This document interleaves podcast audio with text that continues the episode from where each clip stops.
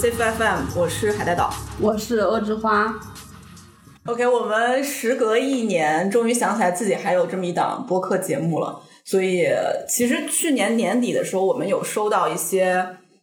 听众朋友们的反馈，说他们在因为当时小宇宙出了那个年终总结，就有一些非常好心的朋友跟我们说，他们就是收听的 Top Ten 里面有。CFFM，我觉得非常震惊这件事情。对，然后就顺便又来催更了一下，问什么时候更新。但是当时真的不知道，就是当时我们总以为我们下周就会录，对，结果就是一年过去了，四月二十三号这一天就是一周年断更纪念日，然后也是世界读书日。哦，对对对哦，还挺会挑，反正就是以此为契机吧。就决定诈尸一下，虽然诈尸之后也不知道下一次，对，可能又一年过去了，也有可能，但是 anyway 就是复更一下，嗯，然后所以呢，就是为了这个隆重的复更，我们请了呃刚从日本回来的朋友，您好，A K A 麻逼甜心，来录这一期的这行水太深，呃，您好，先跟大家打个招呼。各位安全电台的听众朋友们，大家好，我是我我其实是麻痹甜心 A K A 您好啊，因为现在在用的网名是您好啊，然后我是一个我怎么介介绍我自己啊？我先来介绍一下，然后你再来补充吧。好啊啊，为什么请到您好呢？是因为他之前在日本读了服装设计类的专门学校，然后专门学校这一块儿，我觉得可能大部分听众不是特别明确知道他跟。我们印象中的研究生或者说硕士这种教育体系的区别，但是其实在日本专门学校是一个比较重要的呃教育上面的概念吧，所以我们就请了宁好，而且他毕业之后也在东京有实际工作过一年，这也是一个比较难得的经验，想跟想请他来跟我们分享一些考专门学校的趣闻啊，还有在日本嗯职场 工作的一些体验。嗯，其次就是您好，现在是已经有单曲的音乐人了，对，所以也想请他边聊天的边分享一些自己喜欢的歌，呃，在日本生活的时候跟自己比较有故事的一些啊音乐，对，有什么要补充的？啊，就开场大家听到的这首歌就是，呃，也跟大家推荐一下 DVC 他的最新专辑 Tina 啊，然后其中有一首歌《千夫的爱》，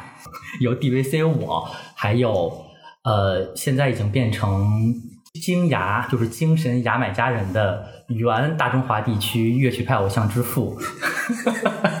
二田 A.K.A 咪咪大，我们三个人一起一块儿玩的一个。完了，我开始说玩音乐这种话了，不要有负担，真的是啊。然后推荐给大家，如果各位有兴趣的话，可以去听一听，是一张很特别的专辑。然后我们会把专辑信息放在这个节目的 note 里边。嗯，来自 D.V.C 的 Tina。Tina 要不要解释一下？Tina 它是它是一个四个词的首字母 首字母的那个简称，然后是哪四个词呢？我没记住。我真的 非常真实，那就请大家可以去搜了。这个有在国内平台上线。对对，这块忘了说，就它已经全面登陆流媒体。国内的话是网易云音乐，然后 Apple Music 和 Spotify 上面目前已经都有了。嗯，欢迎大家去收听。好的，那我们哎，要不要先说一下你当时为什么？你当时其实在国内已经工作了，然后辞辞了工作去日本读书了。是的，这其实还算一个比较重大的人生变化。嗯，当时是什么契机呢？我觉得可能主要是因为那个土星回归吧。是吗？当时有这么一说？这这期节目的基调已经。因为不是有星座上说什么二十七岁左右你会遇到土星回归啊，然后你可能会重新给自己的人生找一个定位什么的。当然肯定不会是因为这个原因了啊！就之前我我大学毕业之后呢，一直在银行工作，那个工作我觉得我说实话我嗯不太喜欢啊，但是呢我也能接受哦。然后去当时选择那个，我现在也不会去怪别人啊。但当时选择那个工作，主要是当时在交往的一段关系，当时的女朋友以及家里人的一个，我觉得更多是站在他们的角度考虑的一个选择吧。然后呢，那个工作后来干了干了五年，到大概一七年前后的时候，我结束了那一段关系啊。然后呢，我就觉得，嗯，虽然说，呃，因为别人的决定，因为家人的选择而选择一种生活方式，这样现在看来是很不负责任的啊。但当时我自己确实没有更多的去考虑过这个问题啊。后来结束那段关系之后呢，我就觉得，那我继续做这个工作的也没有什么继续做这个工作的意义了。当时就是抱着一种，我必须要立刻开始一段崭新的生活。我必须要完全抛开现在我所有的一切，也是带着有一点点说，好像就听起来很庸俗的那种。之前我都没有做自己，我从来没有做过自己。像张亚东老师说过，我没有一刻做过我自己那样的心情。我觉得不行，现在我立刻马上 right now 就要做自己。那做自己的第一步是什么？就是辞，就是辞职啊。所以呢，我当时就辞掉那个工作。好，辞掉了那个工作之后呢，也要找一些事情干。呃，因为从学生时代也是在网上有认识一些就是七七八八的朋友，然后当时有一个一直有联络的一个朋友，他一直在上海做服装相关的工作，他在运营自己的一个女装品牌在上海。然后呢，他其实也有一个合伙人，但当时他和那个合伙人之间的关系略微有点不太愉快，他们在考虑要分开做。我那个朋友他个人的他是比较偏。设计这一块的，或者说比较偏业务这一块所以呢，呃，这个部分他其实都没有问题，但他挺需要一个人在市场啊，在这个沟通啊这些地方给他一些支持和帮助的。再加上我之前的工作又是在银行嘛，我每一天到晚干的就是撕逼扯皮这些事儿，所以他就觉得你有没有兴趣一块来跟我做这个东西？我就觉得哦，那好啊，那我就去干吧啊，所以我们就。我就跟他合作，大概做了有半年多的时间，但做的这半年多呢，我就明确感觉到一个感觉，就确实隔行如隔山。我之前没有做过和服装或者说的更做作一点和时尚相关的工作，所以我专业啊，然后专专业知识背景各方面欠缺的地方非常多。然后当时就有一个想法，说我想去专门学一下这个东西。后来还跟那个上海的朋友聊了聊。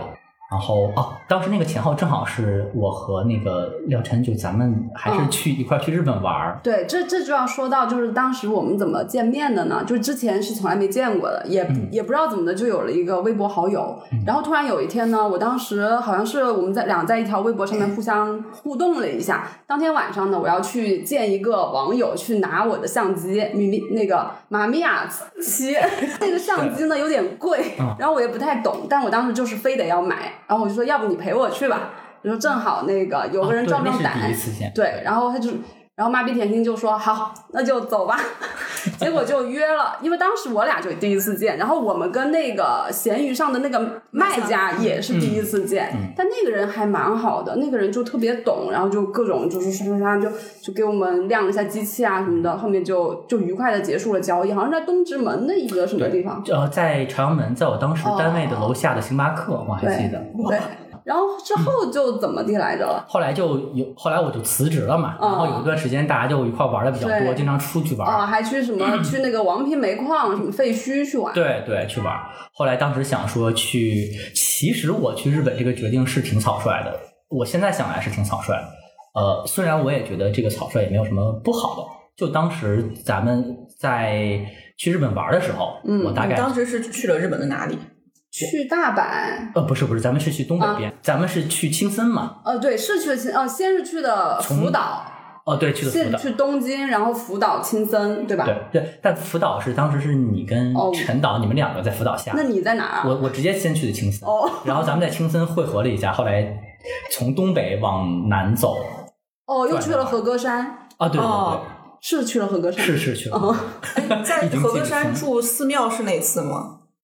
我们住了，你住了吗？我没住，哦，就那就不是那次。我我们的感觉有点像，就是一块飞过去，然后中间有见了几次面，吃了几次饭，然后都在分开。对对，因为我当时整个人就是醉心于纸醉金迷的那个资本主义社会，就是要逛街，要要对对对，要要穿漂亮衣服，自在自然中遨游。对对对，完全是不一样的方向。对，但就一块去了。然后那次去了之后，我还记得回来，我在嗯从那个机场回来。开车回家的路上，哦，不是我自己开车，是我在机场回来坐那个 出租车回家的路上，就跟当时的女朋友打电话，对，就是我结束那那段关系之后，又有一段关系，跟当时的女朋友打电话，就说我有点想考虑去日本读书，然后读服装这个东西啊。他也是觉得说，哦，那你既然已经决定的话，那就这样吧。所以这也是一个就和很多朋友，我现在也和之前在上之前那份工作的一些朋友有联系，或者回来之后见到一些家人朋友，大家都会在聊一个事情，说啊，你你去日本，你这样就辞掉了以前那个工作去日本，什么你真有勇气，什么这个那的。我当然当下会说啊，谢谢，就我也只剩下你真有勇气这一个东西了啊。但但但我自己内心是觉得。就是我好像没有一个很强的说，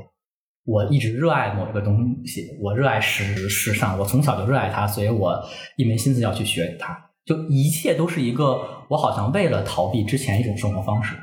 我为了逃开银行那个工工作，那我要选一个新的方式。那至于选什么？都当时有什么就对，有什么就选什么这样，所以还是挺惊人的。因为你在这之前是没有学过日语，对，然后你也没有学过服装，然后你也说你并不是真的对服就对时尚或者对服装有那么大的那个什么热情，然后你选择去日本，就就就是他就是他大概还算是在我的我的兴趣点里边，因为我觉得穿的好看，我就很我也挺开心的，对对，所以它大概是在我的兴趣点里面，只是是那种。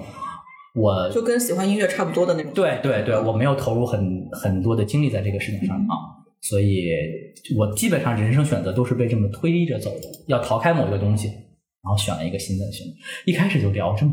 这么沉重的人，这么人生哲理的东西。接下来跟大家说一些更实际、更更更具体的东西。那那当时，比如说去日本也去了之后，也有很多种选择嘛。对，你当时是选了去读专门学校，这个是你就是你做了一些 research 吗？还是什么？是这样，就是因为最直言不讳的说啊，朋友们，就是因为专门学校最好考。嗯啊，因为我当时去日本之前，在国内也就大概学了不到一年的日语吧，然后但是我在国内是把 N 二考下来了。嗯，呃，在当时 N 二这个级别是呃，如果你去那边读书，不论是读专门学校，还是你想读学部，就是大学或者大学院，就是研究生，都是一个基本的要求。嗯，所以我当时把这个拿下来了。啊，拿下来之后呢，我就觉得啊，那我就选一个一定能考上的吧。嗯，就还是一个这样的心态，就是没有很想去 push 自己去拼一个什么。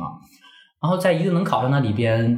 呃，哦，而而且这边还要提到一点，就是呃，服装行业。或者说所谓的时尚行业，或者说服装制作这一块儿，在日本其实专门学校是比学部和大学院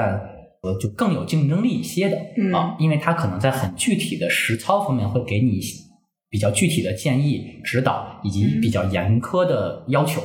但是这一部分其实，在大学院和学部，嗯，就就是就或者换句话说这么说，专门学校还是一个偏基础教育，然后大学院的话还是一个。在你已经有了一定基础之后的一个更多你自己研究方向的那么一个教育，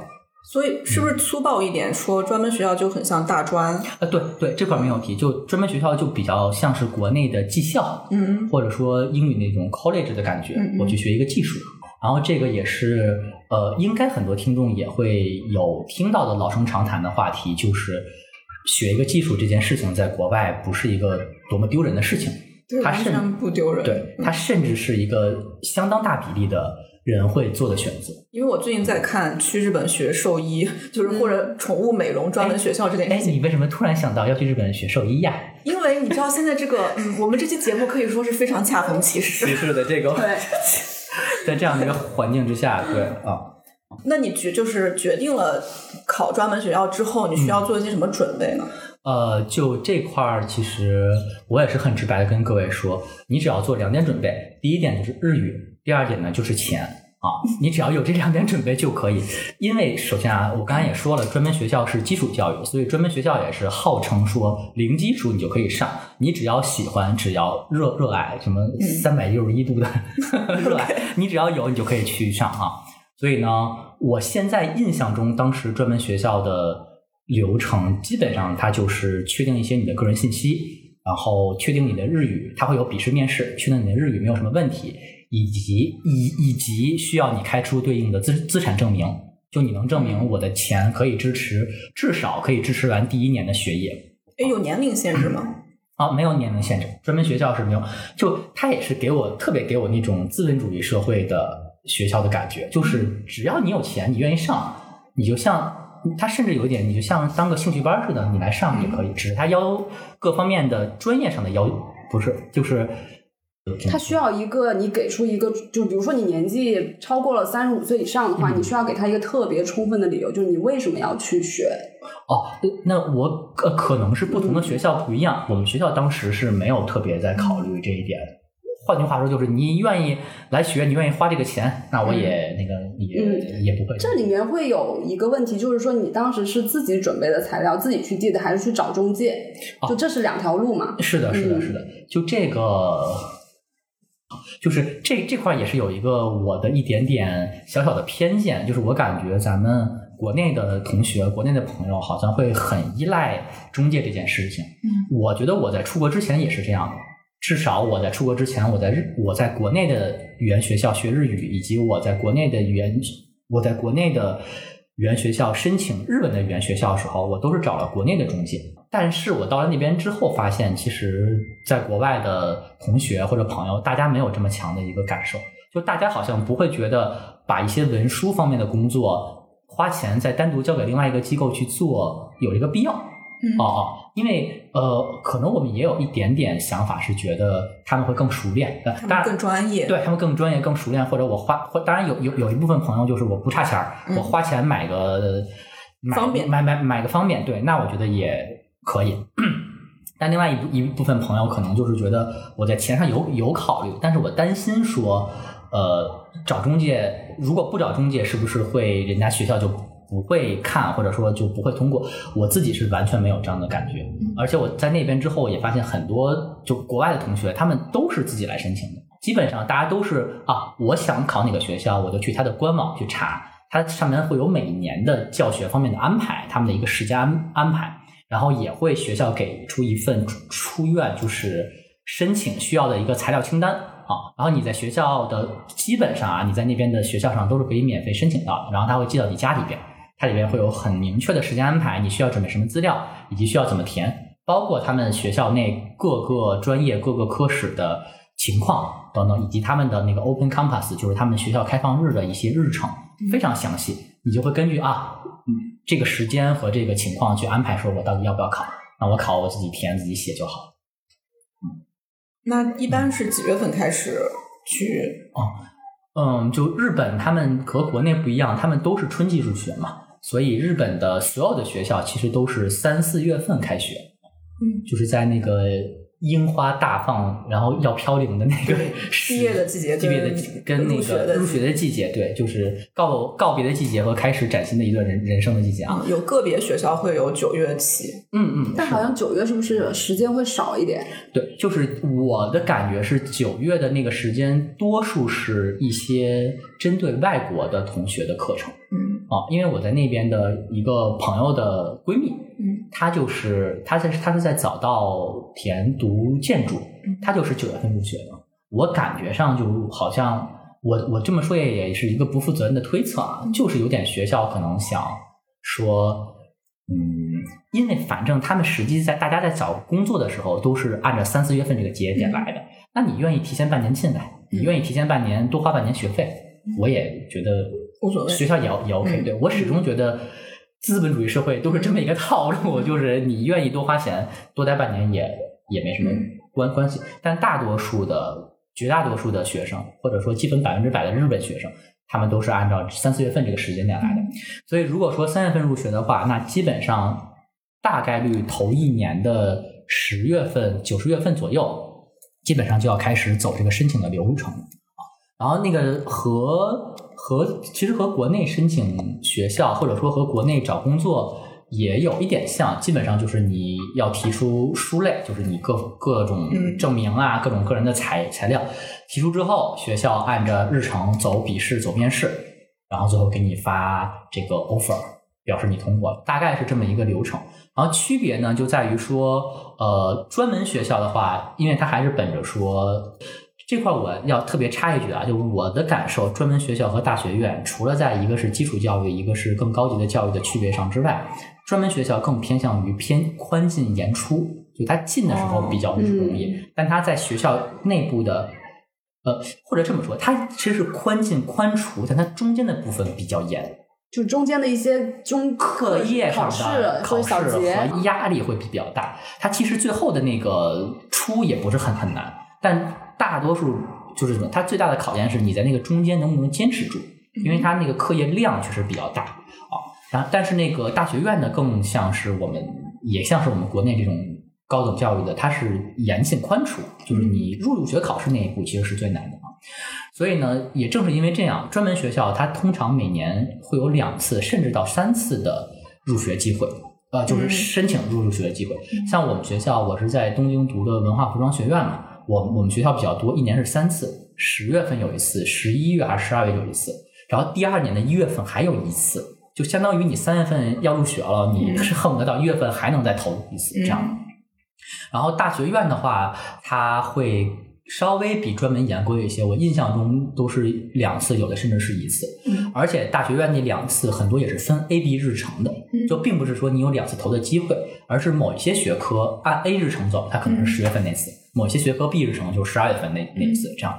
所以这也是这是一个时间上面的区别吧。呃，流流程上的话，基本上都是按照书类提出你的个人的一些信息资料，包括你的存款证明，朋友们非常重要的存款证明啊，一般三十万，二十万吧。啊，这个二十万是那个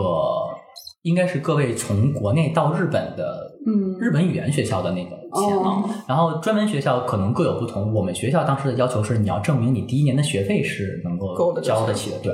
他他的那个证明是，就比如说你去日本拿签证，然后拿这种，他肯定是你得冻结一部分资产到几月份嘛。嗯，那专门学校也是这样子。啊，就这个也也是有一点点不一样的，就是当我们从国内到日本的语言学校，就是出国这一步，我们提交证明的时候，国内的中介也好，或者使馆也好，会要求是国内银行开开具的那种非常正式的，需要冻结一段时间的证明。但在日本那个存款证明，你甚至就可以把你的存折，呃是的，我在那边我在那边还在用存折，朋友们，对。我在那边也是，用就是他一定会给你一个存折。存折，嗯对对，把你存折复印一下，或者你把你的银行流水打印一下，就给就对，对但是这样就是会很有，就可能就是彼此就只能彼此信任了。就是比如说我今我今天这个钱在里面，我可能明天这个钱就不在不在了，对对，但是你还是要做这个事情。对，要要做这个动作。我觉得这个也是很有意思的一点，就是他们可能也觉得这个事情我追查不到头，对啊，就是这个钱到底是不是你的，嗯我调查到一个什么程度才算是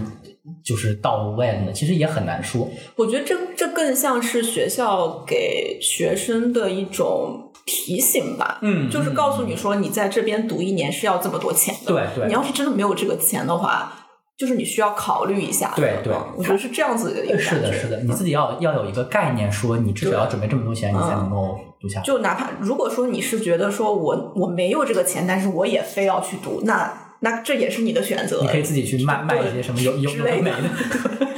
嗯，我觉得可能更像是一种，它不是一个强制性的嗯东西。那就是说，其实他们，比如说大有大家想去的话，其实准备好了第一年的学费，就最少最少的情况下，准备好了第一年的学费和生活费的话，其实就 OK。是的，是的。嗯然后这一块我要再插一点，就是通常情况下，我们如果你找国内的中介，了解的情况是你通过国内的中介到日本之后，你是必须要读一段时间的语言学校的。这个语言学校最长读两年。然后呢，呃，但我其实个人的感觉是，虽然这么做有一些冒险，但其实你是可以走这个在国内去申请的这么一个嗯流程的，就是不读语言学校，嗯不读语言学校啊嗯，就不论是我在读的专门学校文化服装学院，还是我了解到的一些专门学校，甚至一些大学院，嗯他们都是有这个在国外去申请的这个、嗯对是有这个动作的啊。所以甚至上，但是现在就是疫情之下实操起来比较难，因为当时我有朋友就是我在国内做申请了，申请完了之后，当他需要考试的时候，我就办个旅旅游签就就就去考了。哦，哦，然后连考带但现在带玩儿。就对，现在这个就比较难了，但也是，呃，但是就抛开操作操作性不谈，也是给大家一个思路，就是不一定中介说什么，或者说学校的流程说什么，你就必须要照着去干。嗯虽然虽然我也要说，语言学校还是有它的一一定的存在的必要和道理，就是你在国内日语学的再好，刚刚到那个环境里面，还是需要一个适应的过程。嗯哦，然后这个适应的过程就是确实大家日常的语速、表达方式和你之前学到的都是完全不一样的啊。啊，再多延伸一句，就是甚至觉得，如果你想考大学院，你可以更试着这样的方式，因为大学院整体的节奏安排更松弛一些。那专门学校是有一种你进来了就要立刻进入到一种备战状态，嗯啊，你要立刻开始动手去做一些事情。所以如果你听不懂的话，会有一些压力。嗯，你们的学制是几年？呃，专门学校通常的话是两年到三年啊，大多数专门学校是两年，然后我们学校可能就是会有更多一些敛财的方式吧，所以它会有三年的学制啊。刚才好像流程说到一半，就书类提出之后哦，sorry sorry，会有考试的吧？对对，然后书类提出之后的话，就是按照流程是笔试和面试，嗯然后给你发 offer。然后呢，这块也要提到，专门学校比大学院要宽松很多的地方。首先在时间安排上，专门学校多数至少我们学校笔试面试在同一天，嗯，上午笔试，下午面试，就是他能判出个什么来呢？朋友们，对对吧？他能但是你知道吗？嗯就是因为这个跟国内就很不一样嘛。国内像我当时高考的时候考艺术，我们就是也是提前去先有一个艺术考试，嗯但是其实是没有面试这一栏的。然后最近我看那个健听女孩，嗯他们其实不是国外的音乐学院，其实也是有面试这一项嘛。嗯就你面试，就哪怕你不说什么，但是你一看你整个人，其实能看出来一些东西。是的，是的，嗯，就就至少他不能代考吧。是的，是的，对吧？然后就是就是一些基础的东西，我感觉是可以通过面试看出来。是的，是的，确实是这样。而而且这儿面试这儿，我再插一句，就也是那边的一个朋友，我我在那边真的有很多，我我在这儿称对方为朋友，对方可能不知道你知道我是谁的这种人啊，就是也其实是我在那边的女朋友的朋友吧。嗯他们他他是考，他应该是今年现在四月份对，今年考入的东医大的大学院研究生。那那个男生的情况就是他也是在听觉上面可能有一些障碍。嗯啊，然后呢，他是带了翻译到现场的嗯哦，然后呢，他是跟对方用笔译的方式来沟通，就翻译也会给他做一些翻译啊，因为可能有一些部分语言表达的话会比较快，比较有有效率啊嗯，但他也是有笔译的，所以我也想说就。啊，可能跟我接触的人和所学的专业有些关系，大家都是偏设计或者说偏艺术这个门类的哈。嗯但就是想跟大家说，这些地方其实真的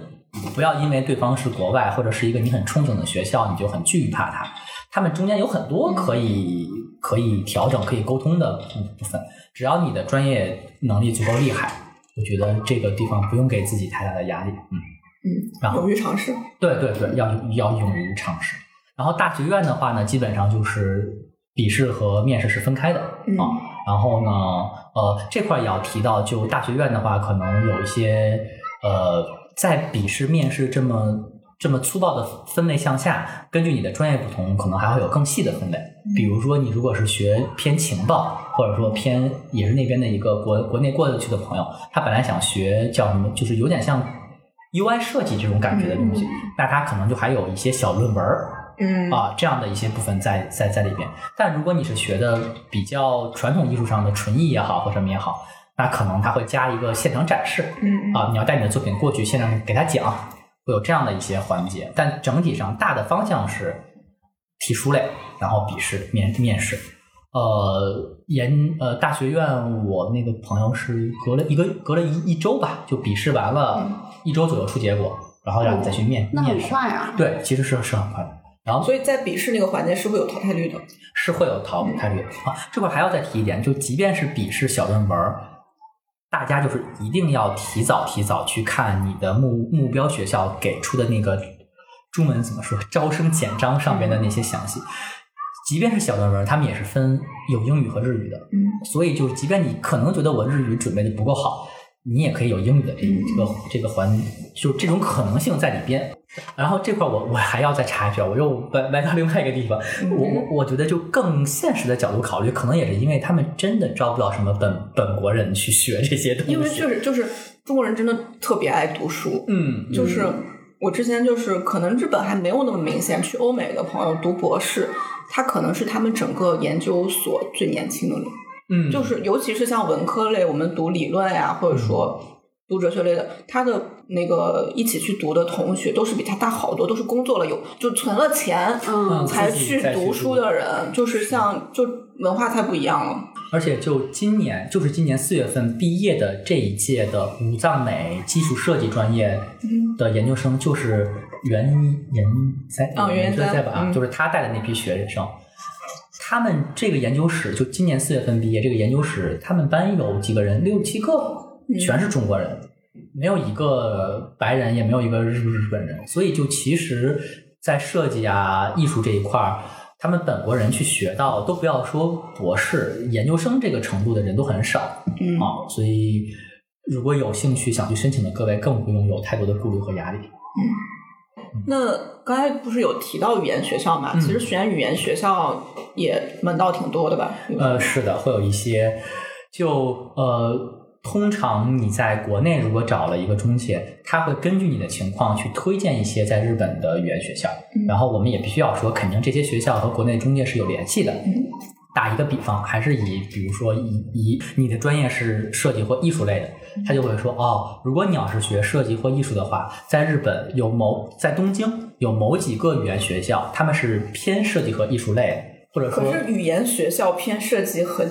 对这就是这就是有点可疑。对，这就是很微妙的事情。这个就是说，当他们把这样的一个信息，我姑且称之为噱头的方式打出来之后，嗯可能学设计、学艺术的同学去那个语言学校的人就会变多，嗯，然后他可能会有一个这样的氛围，就是你和你周围的同学，大家的目标差不太多。有一种人脉那个什么的感觉。对对，或者说大家可能很多时候你互相沟通，大家一起去准备，可能会有一些的。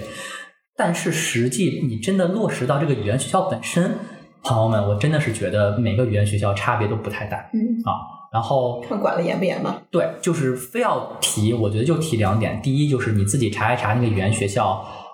的学费，选便宜的。嗯第二点就是你要选管的松的，因为很多语言学校它的管理非常的严就出。勤率的那个对特别严。对，就是这个也是有一点点掌握在语言学校的老师或者说他们系统手里边的权利，就是当你到了日本之后，出勤率对于你来说是很大的一个怎么说？甚至我觉得是除了语言、金钱之外，你必须要最重要要考虑的一件事情，就是因为呃，它直接影响到你能不能续签证。嗯啊，这块还会有一个时间节点的一个问题，就是呃，通常情况下啊，就是我的大多数同学，他们比较少有人能够在语言学校第一年就考上他们想考的学校，嗯。因为就是除非咱们就按时间算，除非你是第一年三月份去的日日本，这样的话，你有满满的一整年的时间来准备。啊，其实都不是满满的一整年的时间，因为你也只能准备到那年的十月份左右。嗯。啊，如果你是头一年的七月份去的话，那你可能只有两三个月的时间就要到十月份了，你可能到那边还没有适应过来，就要到十月份。所以大多数人其实，然后如果你是十二月份去或者什么去，这个就更不要说了，人家那个书类的那个 deadline 都已经过了。所以大多数我在那边同学的第一年都是一个适应和调整的状态，也就是说你怎么也要等到第二年。但通常你在那儿就是怎么说，就很少你在入境的时候一上来就会给你一个能够支持你到第二年的签证的期限。就如果他给你一年三个月，那应该是因为一年三，就等你干满一年三个月之后，是到第二年的三月份嗯，这样的意思。我这块表达有点不太意思就是他其实不会给你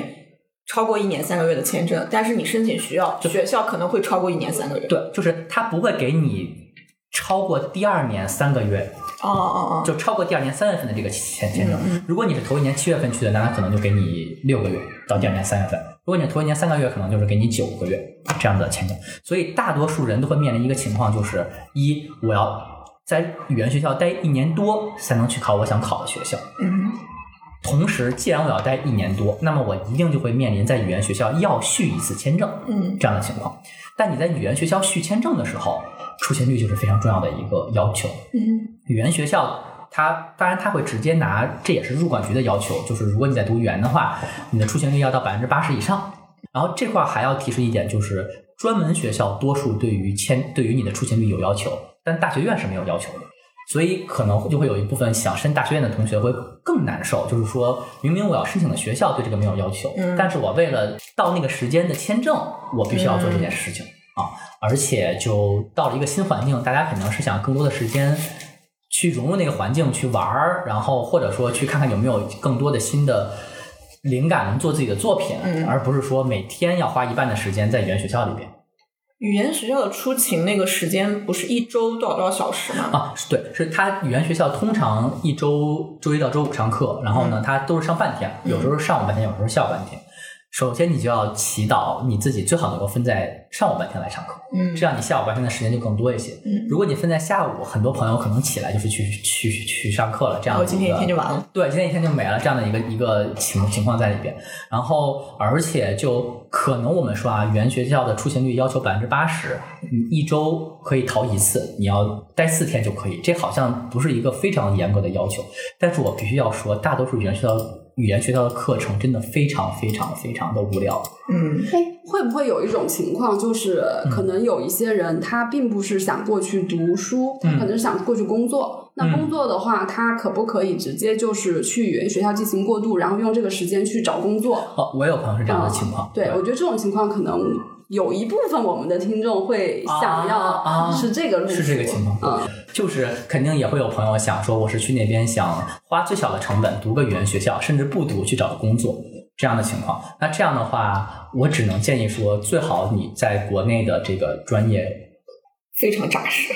对，或者说你在国内的工作和工作经验在日本能用到。我目前能够想到的，可能也只有互联网行业。嗯，我目前能去日本做做抖音，对对，真的吗？我认识朋友这样的，但但我也认识，就是去那边做代理店，就是做做广告，做什么，嗯是是可以做到。他们我知道，他们专门学校有一个专门的专业，就是做 You 教你怎么做 YouTuber。啊，是吗？嗯哎，这个我不知道。是哦是哦，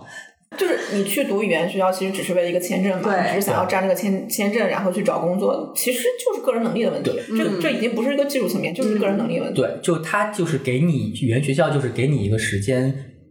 去过渡、去融入那样的社会、那样的，而而且这个融入，在我看来，可我觉得可以粗暴的说，去融入他的语言环境，去让你尽可能的融入到说，我可以听懂日本人说什么，也能让日本人大概能听明白我想表达什么。嗯啊，但是语言学校一是那个课程非常无聊，二是你和一群外国人。然后你们每天上课，你跟一个外国人在聊天，你跟一个美国来的朋友，他可能只能用英文更多。留学对三三个月，然后你们在那儿每天聊，哎，Q 啊豆，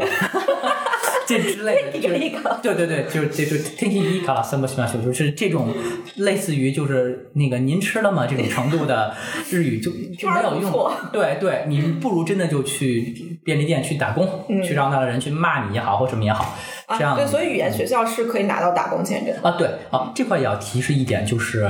你如果说你国内的你是找了中介，应该那个中介会给你提示，就是你在入境的时候需要提一个资格外活动的一个申请表啊。然后这个东西非常非常重要，就是你有了这个入境的审批，它当时就会在你的在留卡。你可以理解为是你在日本的一个临时身份证的背面给你注明说你可以打工，你就可以去打工。当然风俗业是不可以的，朋友们。这个事情非常重要的一点是什么？就是我当时去的时候，嗯我没有在。就是入境的时候就提交，它是一个纸质的，嗯提交那个东西，嗯所以我刚到日本的时候是我是不能打工的，嗯但是打工是非常好的融入这个社社会的一个，嗯而且是成本最低的一个手段。是的，还能挣钱。对但是呢，就是你没有那个东西呢，是没有地方敢雇你的。然后你怎么拿到那个东西呢？就是你要去，我当时在筑波嘛，就是筑波是在那个滋城县，嗯你是要去。我在当地驻波的那个市役所还拿不到那个东西，哦我要去到当就是他们，我们可以理解为省政府，嗯嗯嗯，省级就是省会所在地才能去拿到那个东西，所以很麻烦。在东京可能会好一点吧，但是就是还是很麻烦，所以这个真的非常重要。对，这个也这个也是我接着海岛要说的是，我当时的第一个室友，他就是也是很厉害一个男生，他自己去的这边，然后呢，当时他找了一个免费的中介，那自然嘛，天下没有免费的那什么餐，然后那个中介就没有告诉他这件事情，嗯他就和海带岛出现了一样的情况，就是他当时不能去打工，然后他是在东京申请的，首先第一个就是他们只在工作日上班，所以你一定要请假，对。一定要逃课，嗯。第二个就是那个东西它当时出不来，所以你要请两次，甚至请三次。哦，我们倒是当可能那边人比较少，人烟哦哦稀稀少。东京当时是，对。然后而且等的时间很长，嗯，然后以及我也觉得就是在那边的时间真的是非常非常宝贵的，就是你如果能够早一个月去打工，去那什么，对于对对于想考学或者想融入的朋友来说，我觉得这个效率还是很不一样的。甚至我说的再残酷一些，我相信有些朋友在去那边的的状态也是可能自己本身资金不是很充裕的情况下，所以能够更早打工，肯定对你生活的保障会更好。所以这个大家一定要提前做好。嗯，那你有打工吗？我没有，因为我我我我我是那个就是大后期人格 INFP，OK 我特别容易累，特别容易心情不好。这块儿我也必须要提一下，就是我虽然没有打工，但是我是少部分没有专门学校呃那个语言学校没有读满第一年就进了专门学校的情况。嗯，所以我是去了那边之后，嗯。我全部精力都用在我要考专门学校这件事情上。嗯。因为我是当时是七月份到的日本，然后我们学校申请那个 Kikomi 就是截止日期是十月份，嗯。然后我七月份刚到日本，我到待到八月份的时候就拿到了我七月份在国内考的 N 二通过的这个证明。嗯。啊，所以呢，我当时有两个选择，第一个选择就是咬咬牙十月份就申请，第二选择是等一年再申请。嗯但我就觉得，那我干嘛要多等那一年呢？我既然对，既然我就算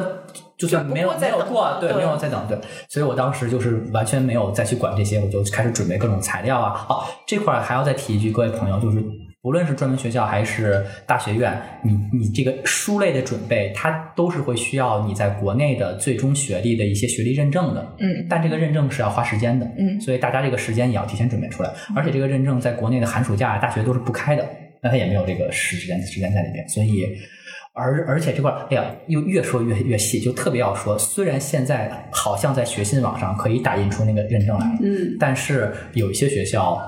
或者在有一些情况之下，你其实还是要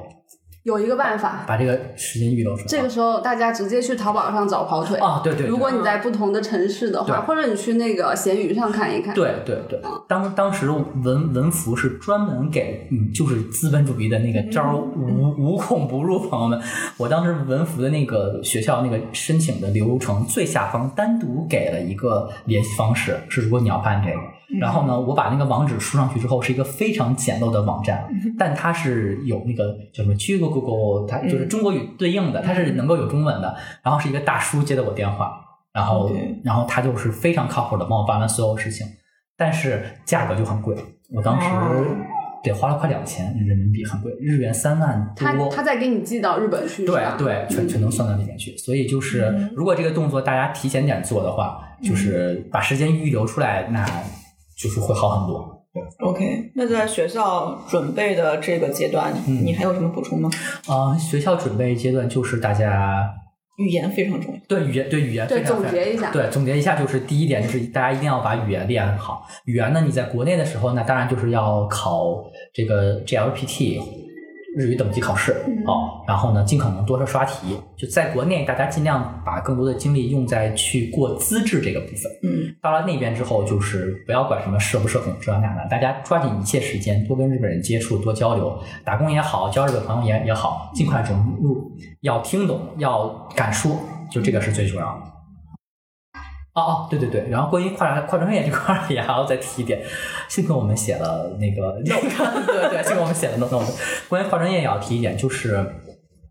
呃，这个也是有很多学校会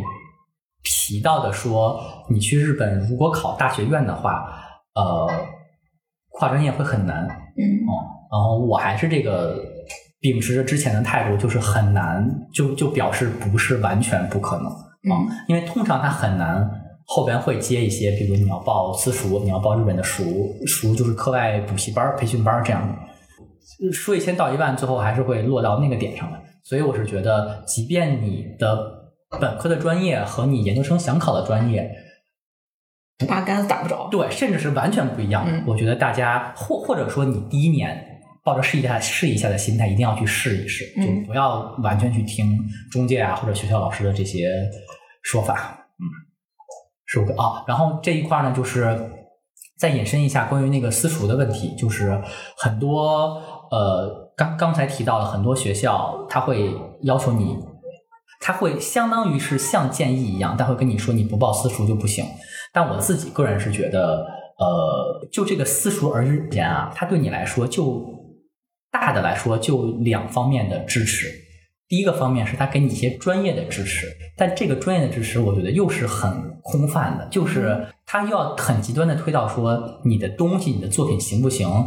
在那儿他给你来个半年辅导，就是我个人觉得，嗯，区别也不会是特别大，而且给你辅导的老师通常也是你已经你想报的那个目标学校，在那个学校那个专业里边的中国留学生。就比如我想考武藏武藏美的油画，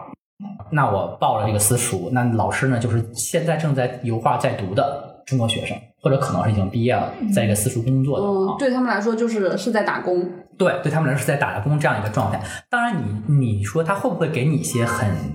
那什么的指导和建议？我觉得信息方面可能会有，嗯就是比如你想报这个教授，他是什么脾气、什么性格，或者这个这个研究室怎么样之类的。但我是觉得这个部分似乎可以不用花那么大的价钱报什么多少个小时的课去学习，你可以用一些自己的方式去拉拢一下也好，或者看看有没有一些别的方式也也好啊。然后专业上面指导，我个人真的觉得就是那那样。然后另外半个部分，确实如果有私塾的话比较重要，就是它可以在时间节点上给你一些提醒和指导。因为可能有些朋友他又要准备作品啊，时间安安排会有点手忙脚乱，这块可能会顾不上。然后呢，有这个私塾在的话，他可以给你一些指导和提醒。而且我觉得必须要说，私塾在日语上面的辅导会比语言学校的老师，我觉得要专业一些，因为大呃，如果是比较专业的私塾，他们会在私塾里边配在日本的美美术类院校读书的日本人。嗯，他们会把你的作品集也好，你的 pa- paper 也好，你的什么也好，他们会让这些日本人帮你去把关的。所以我是觉得在这个部分花一些钱是值得的。这块就要提到说，那那我去选私塾，我能不能只选这部分的服务，我不选那个部分的服务？不同的私塾情况是不一样的，所以感觉上是大家不要很盲目的说啊，一定要报个私塾我就去报了啊。你你可以去把它里边的服务项目拆的比较细，看哪些是你需要的。嗯，我觉得那就还是要多了解情况，对而且就是可能不一定适合你，但是可能会适确实会适合另外一些人。对，以及也也也是我的偏见，就是我还是要重复，我非常不建议把钱花在辅导你的专业上面。嗯他可能而且我觉得艺术类的这种东西，其实就是比较对对说难听点儿比较虚嘛，对对吧？然后他很有可能就会变成说是你这样你怎么做才能。哎呀，但是说到这儿，我就觉得这样做好像也没有什么不好的，就变成你怎么做才能更符合这个导师在这个研究室的他们的口味和那什么。但是，那其实就是你去了解一下你的这些导师的他的一些作品和他的一些理念，可能会比这个来的对，我是觉得这个东西好像是可替代的。嗯，而且真的就是，我只是说东东京啊，东京的这个华人留留学圈子非常小。你你你要是女女孩儿，你说社会已经给了我们女人这么多的那个限制和压力，压迫对，你就用用自己的性别资源，你下个什么探探金木，你你刷刷刷刷点中国留学生，你这一聊，这这人家就都跟你说了，所以我我真的觉得在日本 就是没有很容易认识到中国留学生。对，然后又是学，你说要是学设计、学艺术的这个会，最后朋友们，我在公器私用那个稍微推荐一下，我在日本的朋友，他们也有在做自己的私塾，我真的就是他们创业的吗？对，哦就他们现在两个人已经从两个主要的工作人员，他们俩是在一个在武藏美学日本画的大学院毕业，一个是在武藏美学油画啊。然后他们现在已经回国了啊，前一阵最最近最近在上海隔离啊 然后他们是准备回国发展。对，他们是准备在杭州做这个哦自己的书，他们会在那边租场地，所以将来如果大家是考虑要去的话，要去日本读书的话，他们会有实际的场地给大家做辅导，然后他们像就读艺术类的。艺术类的，对，然后他们像我说的，就是非常好，他们会很细致的，如果你只想要语言类的服务也是 OK 的嗯。啊，或者你只是想在时间节点上有些把控也是 OK 的，所以啊，大家如果有兴趣，可以去微博搜一下叫富山 Studio。富就是富士 富有的富，对对对富有的富对，山就是山水的山，嗯，然后工作室，嗯，然后大家可以去搜他们的微博，可以看看他们的微博，然后如果有兴趣，可以跟他们去聊一聊这种比较细分的模式的服务啊，哦，他们也是有像我之前说的，在日本的嗯美术类院校在工作在读的日本人，给你在语言上面做辅导的，嗯，就是可以去咨询一下，看一下自己需要哪些东西。对对嗯对，那我们放个歌吧，聊了挺久了，啊，是的，我的天哪，你都累了。我都累了，对。你还要疯狂再付出，这才这才聊了两个多月。啊，对。然后我我我们来听一首，我觉得非常符合我当时在这个时间节点，就是我在准备报语言学校，我在准备专门学校报考入学，然后我在对整个日本这个环境还充满新鲜劲儿，然后我每天还都不饿，还有晨勃的状态的时候，我觉得符合那个心经的意思。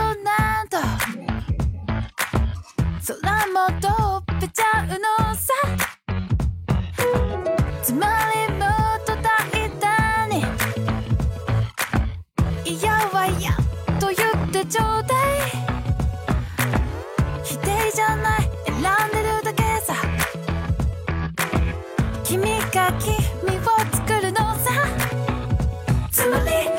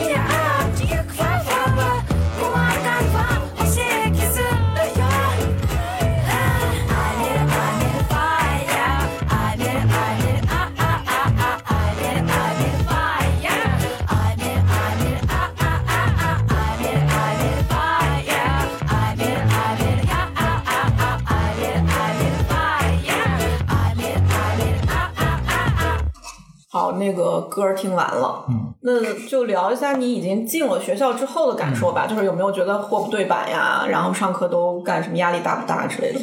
嗯，我觉得可能专门学校都是这样的感觉吧。就我我在进去之前，我会有很多想象，但是我真的进去了之后呢，遇到一些问题。但我现在想，又会觉得，就是这样的情况才是比较真实的情况，就是不可能跟你想象中的那么贴近。你想的是啥样的？我想的是，就是嗯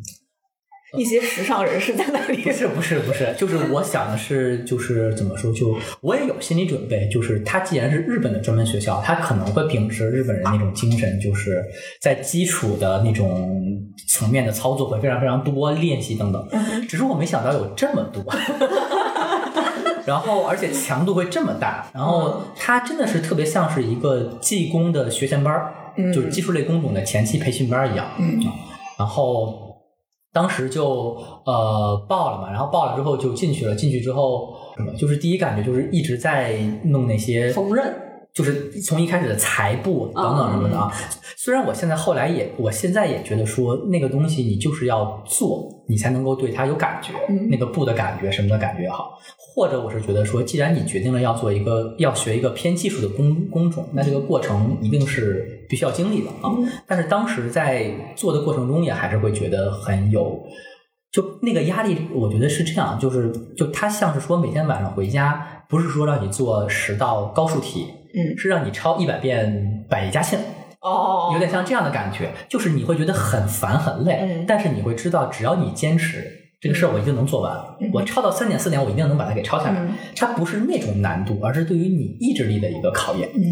然后以及对于外国留学生来说，肯定还有语言上面的一些压力吧。就是老师他是边说边讲解，但是边讲解边做示范。嗯但是有一些讲解，尤其很多专有名词，我刚入学的时候是完全没概念的，嗯完全听不懂。然后我自己本身也是属于语言上面，就虽然我当时过了 N 二，但是我听力当时非常非常差，嗯，我真的是听不太懂因为。听力应该是学语言的时候最难。最难的一个部分，对。然后，然后他又加上是完全是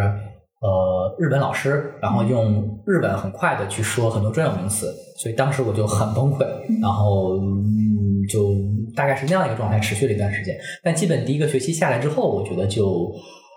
这个部分就没有什么问题了吧啊。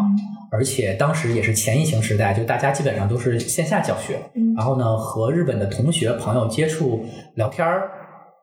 比较融入那个环境之后，我觉得对语言上的帮助也非常大，嗯，是一个这样的感觉。那你们上课就是，比如是每天都去嘛，然后就是每个时限都有嘛？啊、就肯定不同的语言学校不一样啊，但是大多数的情况，我们是一周五五天上四天半，嗯周三下午没有课，然后剩下时间课都是排满的。嗯哦，然后呢，哦，这块儿刚才有一个我说着说着就就走神儿了的情况，就是专门学校是基础教育，它基础到什么程度？就是真的从最基础的基础开始基础，就是基础到我们学 PS 从开机开始开始 有一种高中就是计算机课，对，就是就是因为它号称要把你所有的基础都涵盖，那你既然学你 PS 和 AI 还是要有设计的，嗯然后它真的就是基础到从开机开始学。那就是一个完完全全不会电脑的人也可以去上这样的一一个课。对，但可可能你会跟的稍微有一点点吃力，因为他肯定这个部分不会花太多时间在上面。当时有另外一个朋友也是，就不好听点说，他也是没学，就是不知道要上什么好，嗯然后找了一个学艺术的专门学校。啊，他们就是从画色盘，就是嗯调色盘、画色盘开始学、嗯啊，就是都是最最最基础的、最最最基础的，就是他说的零基础，就真的是零基础。真的是纯零的基纯零的。那我觉得我的这个就是宠物美容之路是有有有可能有可能的，对他可能就真的是从狗的品种跟你讲对这种感觉，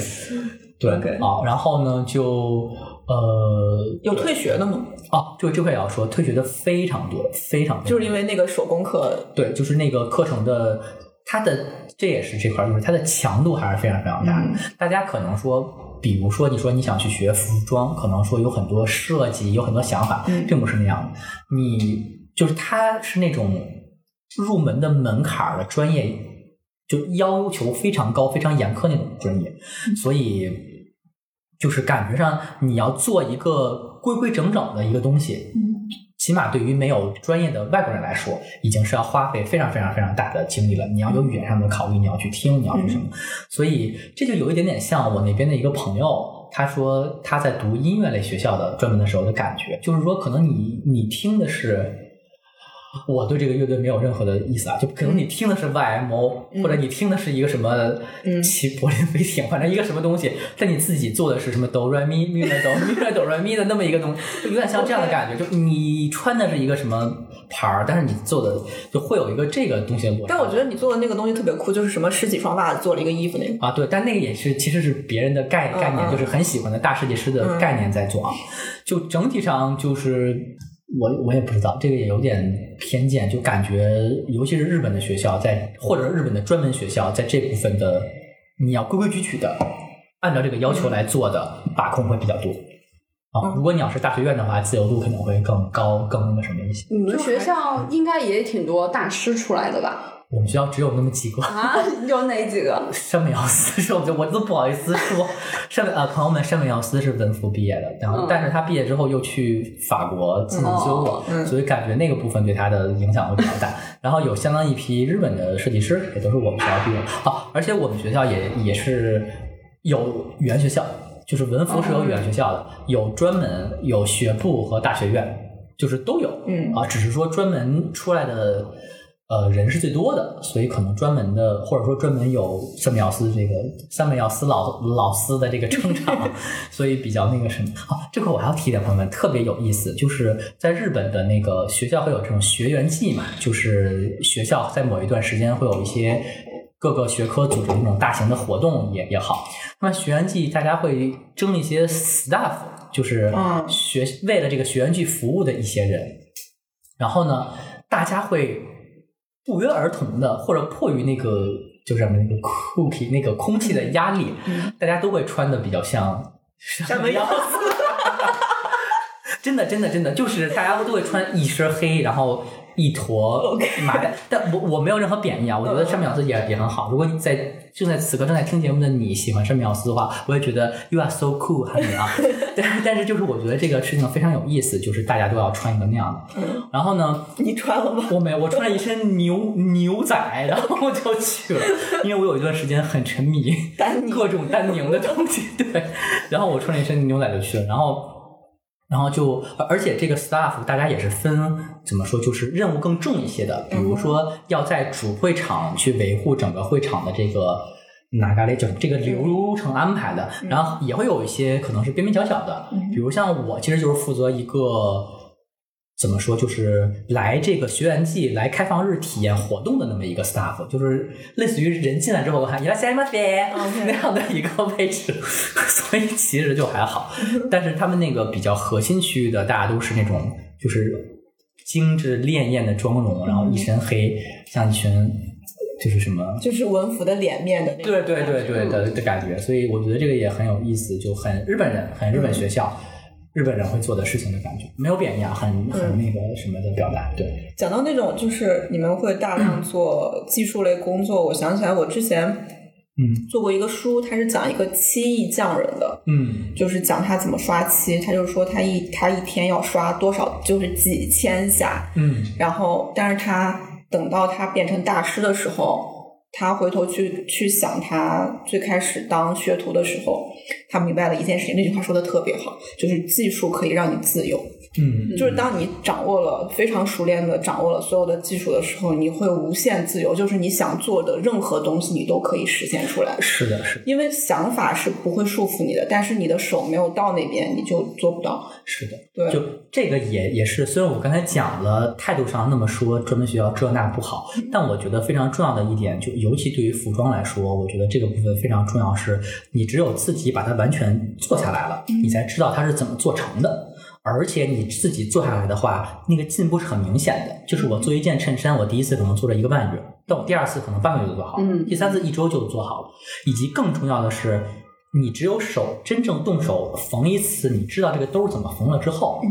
你在设计的时候，你才知道怎么去设计，你知道这个兜儿是这么弄上去的。嗯然后我想给它创新，我可不可以这样弄那样弄什么的？嗯所以就是就是就是，我觉得只能说，嗯，确实服装设计这个专业需要你非常非常大量的这方面的基基础和积累，呃，不只是服装设计吧，设计行业整个都是这样的。就有点像是，就是任何技术类的和语言类的都是，就是你付出多少，他会给你回报多少。嗯嗯啊，然后这个东西跟别的那些虚的就还是不太一对样。对嗯对，我自己站的那个角度是有点，就是我不太愿意以那种技术，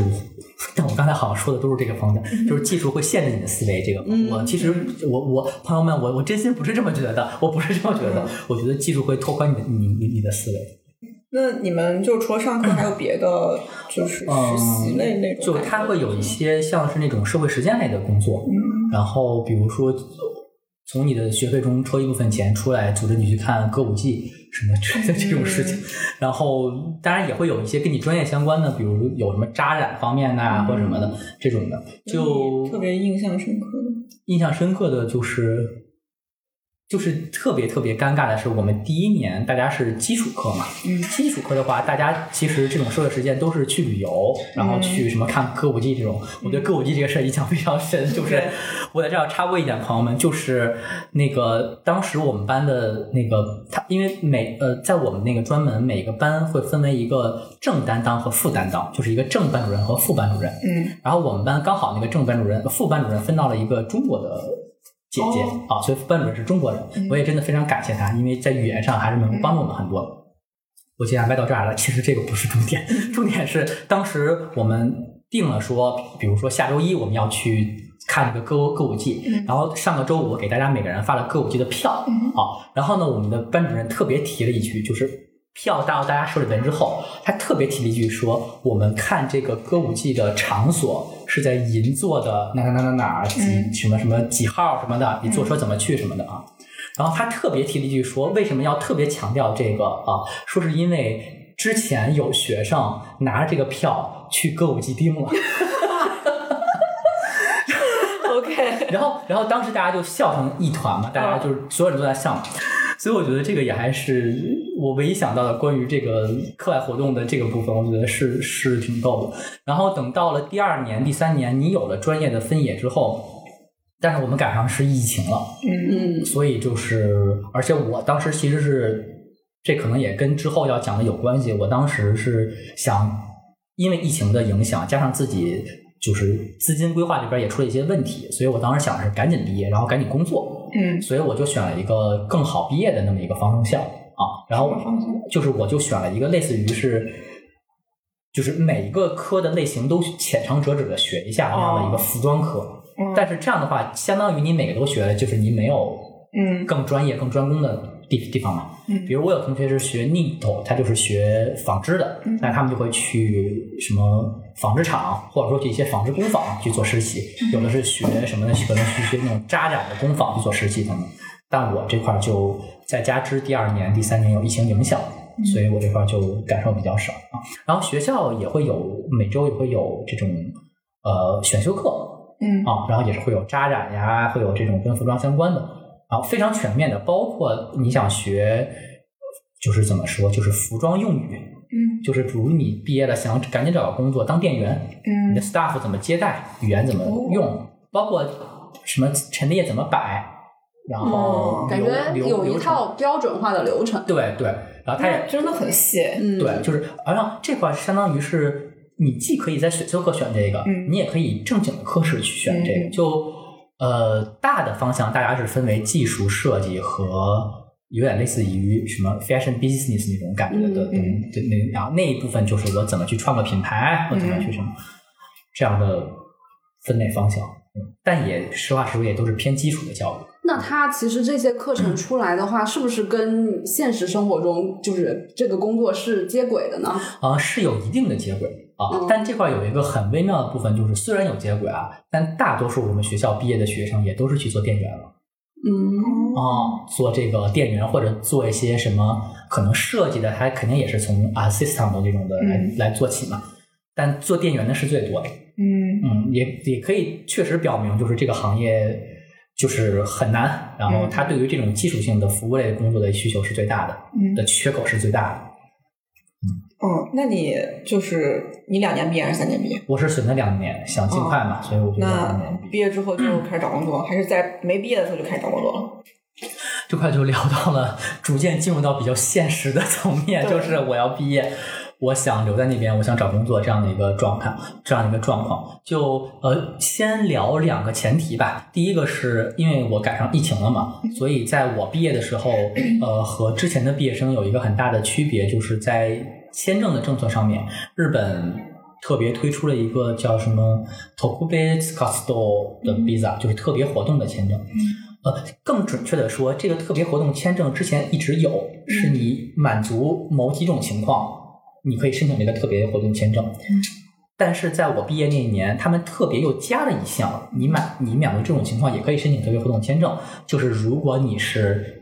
今毕业的外国留学生，嗯你想在日本找工作，不想回国，但是你目前又没有找到工作的话，嗯你可以申请这个特别活动签证。嗯然后申请的话，一次是半年，可以延期一次。嗯，所以就最多一年。最多一年。嗯，然后这一年呢，你需要提供一些资料，然后呢，以保证你，以证明你的这个想要在这边保持，就是想要留在日本工作的这个决心纯洁性的那个，对对对，啊，然后以及一些存款证明，还是要存款证明啊，啊，然后都申请了，通过之后基本上没有问题。就所以你就可以用这个签证在这边再多混一年，再多找一年工作、啊，所以这个是我当时一个不太一样的一个情况啊。然后这个是其一，其二就是我我这什么闹？我我我已经想不起来其二是什么了。其二就是啊啊，对，其二就是。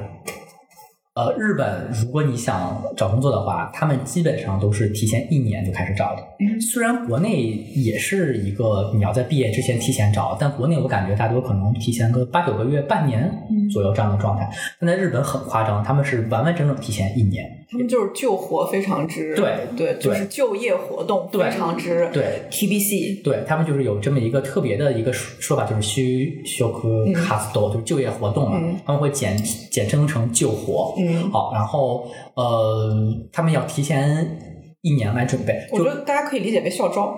对对，然后这一块呢，我特别想说，就是日本人对这个事情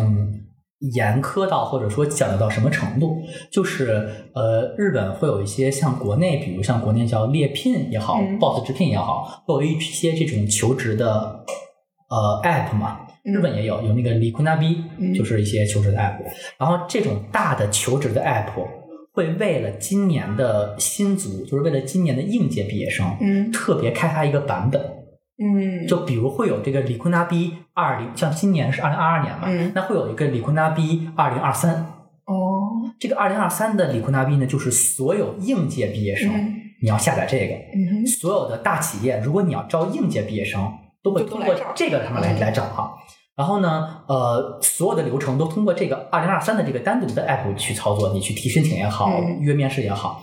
然后这个 app 会在二零二三年的三月份被删掉嗯啊，然后他们到二零二三年再推出一个二零二四，嗯啊，然后呢，你在这上面存的所有东西，也会在二零二三年全都嗯就是就是没有了没有了。对对对，所以就是非常日本人那一种啊，我要让这一切显得工工整整、清清楚楚那样的那么的一个状态的东西啊。然后为什么要日本嗯职场之严苛呀。对，就是他们对于这种一定要显得很工整清楚这件事情非常有执念。然后我在这块又要插到一个刚才之前讲我去申请特别活动的，就是他特别活动申请的时候有一个很重要的要求，就是你需要提供在你申请半年以前的。你已经申请过五家或者几家、十家企业被拒绝的这么一个证明，嗯相当于，比如说我是可能我当时是在一啊二一年的三月份申请的这个特别活动签证嘛，那我要在二零年给他提供在二零年九月份之前，我申请过满足五家还是十家企业被拒绝的这么一些证明。那你得疯狂去面试。对，这这个就是相当于。我怎么怎么样让你来给我证明你想找工作这个怎么说这个意愿意愿之之强烈？就是你从那么早就已经开始找，而且按照正常来说，你那么早就应该开始找，因为你就应该提前一年就开始找嘛，那么早开始找。好在好在朋友们，我当时就投了一一一些，因为当时我正好是处在居家隔离的那么一个情况，嗯就日本刚爆发那个前半年，大家都是居家上网课。然后居家隔离，所以我在那会儿就也没事儿嘛，就投了一一些。好在是有这么一个过程，我就是因为这件事情才知道那个 A P P 是2023这个会删除的，啊，因为我去调资料的时候没有，他在给我发邮件提示，就是哦他他会在删除之前可能一个月左右，每周发一次邮件，嗯就是说这个东西要删，但那个邮那种邮件我都不会看嘛，对啊，就是是广告。对吧？就是或者除非可能是他邮件开头里面写说某个企业给你发邀请了，他面试邀请，没有那种我都不会看嘛。嗯。然后我在最后那个一周看到了说要删，我赶紧给他都粘下来了，然后存了截图。把这作为一个东西给到那个申请提上去，然后我的特别活动签证才批下来啊、嗯啊，所以这个是当时找工作我印象非常深刻的一点啊。然后呢，除此之外，还也还是会有一些企业通过像不是这个版本的，不是这个招应届生版本的 app 去找工作的哈。然后这里边呢分为两种，一种就是它是招中途的。说白了，他就是不是招应届生的，它是招在职的，就是有工作经验的人。还有一种就是有一些比较小的企业，嗯那个怎么说？就那个单独的 app 肯定也是一个特别的服务吧，那也是需要企业去买嘛。对，只有大大手比较厉厉害、比较有财力的企业才能买那个服务。那一些比较小的企业呢，它可能会通过那个 app 去去跟你就那个标标准版的比较通俗的 app 去跟你做沟通。所以呃，我当时等于是两边都投了。嗯一些啊。然后呢，就对于当时找工作来说，他们对我的帮助就是没有帮助，对于 他们只有对于我续签证有有帮助就是他们给我提供了我确实找了很多，但一个都没过的 这么一个，对。然后也基本上啊，这也基本上是当时我在那边的外国的留学生想要在日本工作的别的同学的常态，嗯。就是大家最多最多只会到第一轮面试，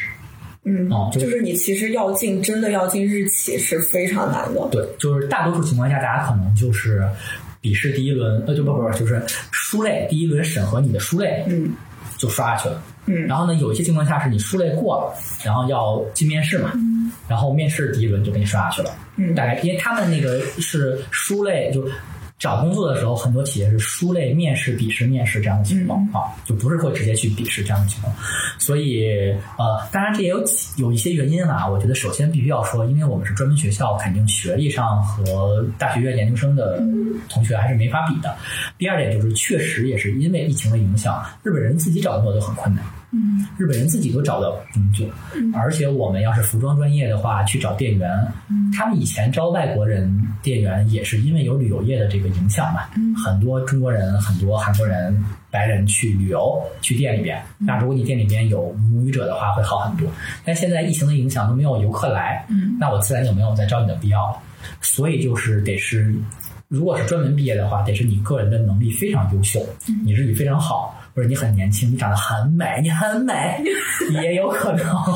对，但是这这肯定是就是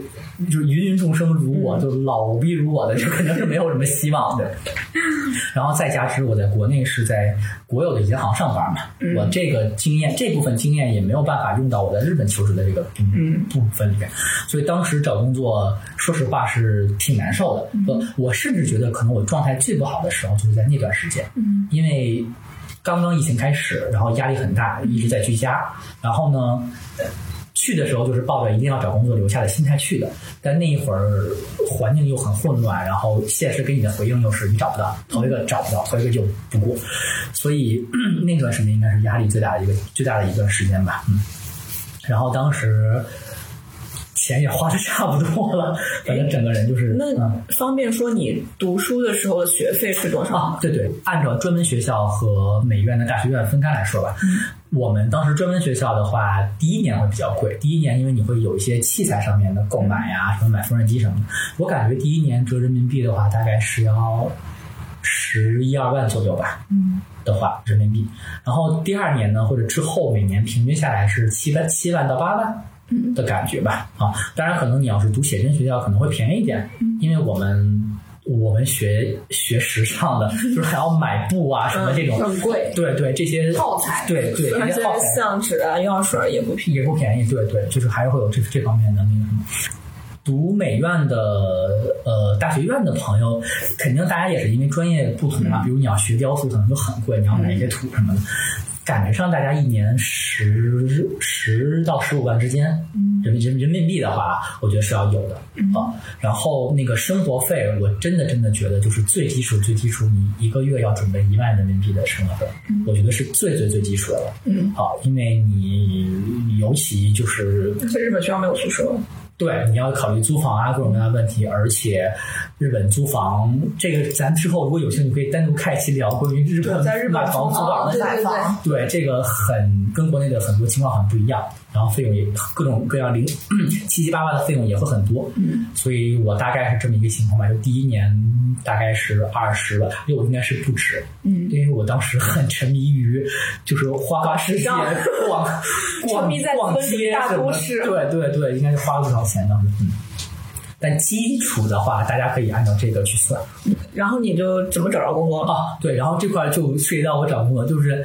因为找工作频频碰壁嘛，然后状态很不好，但一点点抚慰是我这个特别活动的签证申请下来了，嗯因为我还是有一些同学连特别活动签证都没申请下来，嗯因为可能他们之前就是没有去做这个找工作的这个这一这一步嗯啊，没有那些就是被被 拒的信，对对。而且第二点，这块也是特别有意思的一点，就是我以我的很主观的想法带着大家一块儿来想来聊，就是申请特别活动签证的时候，有一条是需要学校的推荐信，嗯这条是非常重要的。我有一些同学也没有申请下来推荐信，嗯因为推荐信对你在学校的成绩，尤其出勤率有很严格的要求。嗯，换句话说，就是我日本的这个叫什么出入境管理局也好，入入入境管理局也好，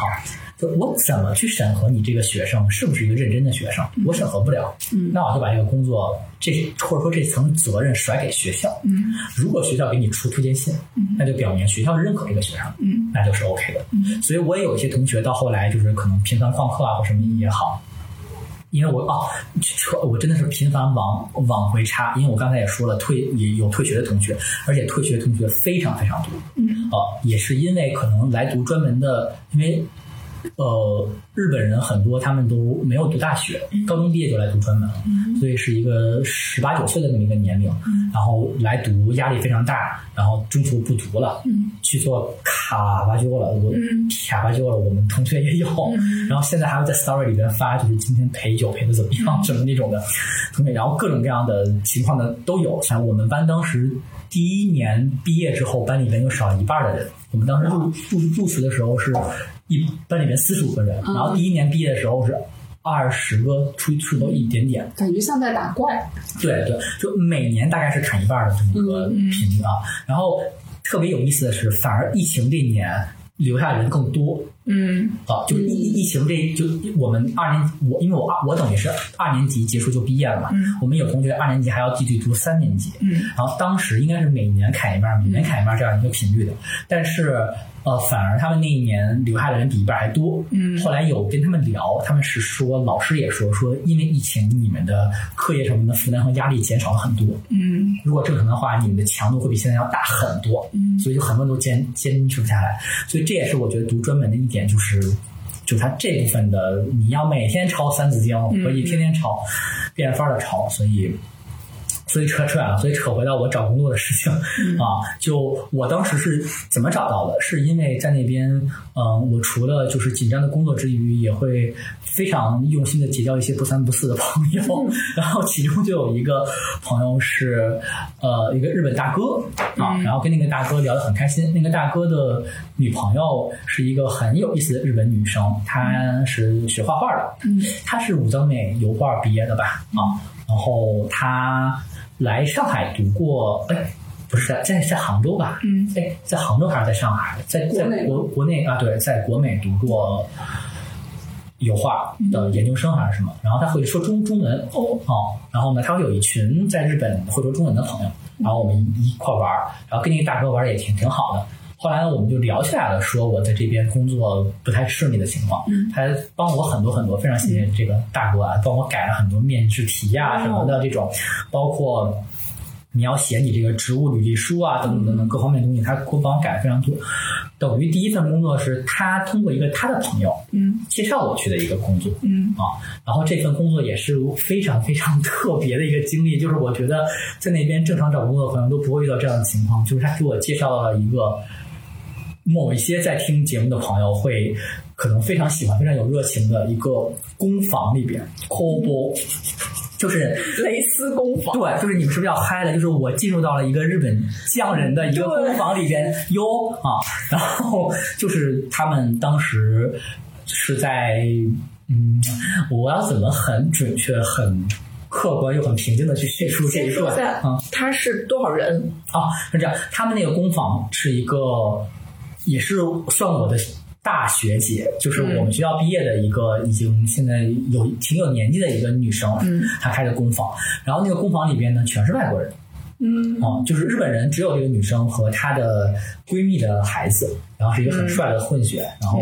那个剩下的人全是外国人。啊。然后我们当时大概是五六个人的样子吧，就常住的人是五五五六个人的样子。然后他们他是有一个自己的小品牌，然后呢会接一些单，也他也会接一些别的品牌的设计工作等等等等。好，然后我们就到那个工坊里边，大概我在那个工坊大概干了才干了三个月左右，就是我真的实实在在的见识到了一些日本匠人的工作方式，就是真的就像是什么，你去学寿司，你要先刷三年版，而 而吊诡的是，这里面全都是外国人。对，又都是外外国人，就是就是像是无处可去的，又无路可走，就可能会会会会，我我就说好吧？但是我觉得事实就是这样，无路可走的外国人到那个工坊里面，然后这个工坊的这个大姐大，就她也是游历各国，其实她性格上是一个很不像日本人的性格，她是一个很。挺直接的，挺豪爽的一个大姐啊，但是我觉得不得不说，她在就是工坊的管理上面，还有安排流程上、工作流程上面，确实是很有问题。嗯然后她也不会教给你很多很实际的东西。嗯然后，但我当时呢，就是就是这个大哥给我介绍了这样一个工作机会，说你带，然后还是哇，这个大哥找了他一个朋友，我跟他和那个朋友情分有情分对对，然后跟他和那个朋友吃了一次饭，然后这个大哥真的非常好，就这顿饭之前，大哥还给我做了一个演演练，对，就是你要怎么说，对，你要让他留下好印象。好印象，对，或者说你要，其实这个这个大哥哦，我怎么就这个姐姐叫 A 吧，先就是中间介绍人叫 A 吧，这个 A 姐姐其实是一个性格很轻松的那么一个人啊。但是这个大哥就希望事情都安排的比较妥帖嘛，而且这也是他的朋友嘛，因为啊，然后所以就是还跟他们去吃了一次餐，然后那一顿饭也是就是中间我体会到了很多很细微的日本人的嗯礼仪什么之类的，就包括谁坐哪儿啊或者什么的，并不是说谁坐在哪儿位就是。位置会更高，或者说他们他们的逻辑不是这一套，他们的逻辑是很细微的，就是谁想坐在哪儿，有个人情绪、个人感受的一种考虑什么的。而且我也必须得说，就是我当时很紧张，因为我会觉得这个机会对我来说很重要。我如果把握住了，我可能能有有工作就会留下来了。所以我当时去了，就是根本就是就是满嘴拌蒜，然后狂灌酒。我应该是喝了两大杯之后才逐渐放松，然后觉得好可以聊一些有的没的。哎，你们吃的是什么？就是那个居酒屋烧鸟那种，嗯就是那种那种烧串儿比较相对比较轻松。对，就是很日本人的那种、那种环境嘛。然后呃，而且也可以感觉出来，就是我当时是肯定是说的一笔较糟 啊。但是这个 A 姐姐就觉得说，那你既然来，你就你既然有这个心，我就帮你去介绍一下吧。因为这也是这样一个情况，就是宽进，嗯但是进去之后里面是什么情况，你自己去感受，你自己去体验。以及我在进去之前，我有这样的感觉，嗯因为这个姐姐介绍完我之后，我包括面试的环节，我就是带着我的材料，我带了拉了一大个行李箱去，然后为了展示你的作品吗？对，就是我拉拉着我做的衣服去给她看，嗯我还把我的 Pad，我还把我的作品集导成了电子版，放在 Pad 上边，嗯我支着我的 Pad 给她看什么的，然后。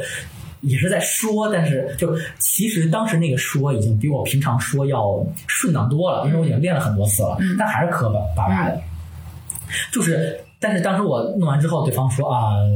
我觉得挺挺好的，嗯，我觉得你就来吧。首先这是第一点啊，就通常日本人如果觉得你 OK，也不会当时跟你说你你 OK 的，嗯嗯。所以他当时跟我说 OK，其实是一个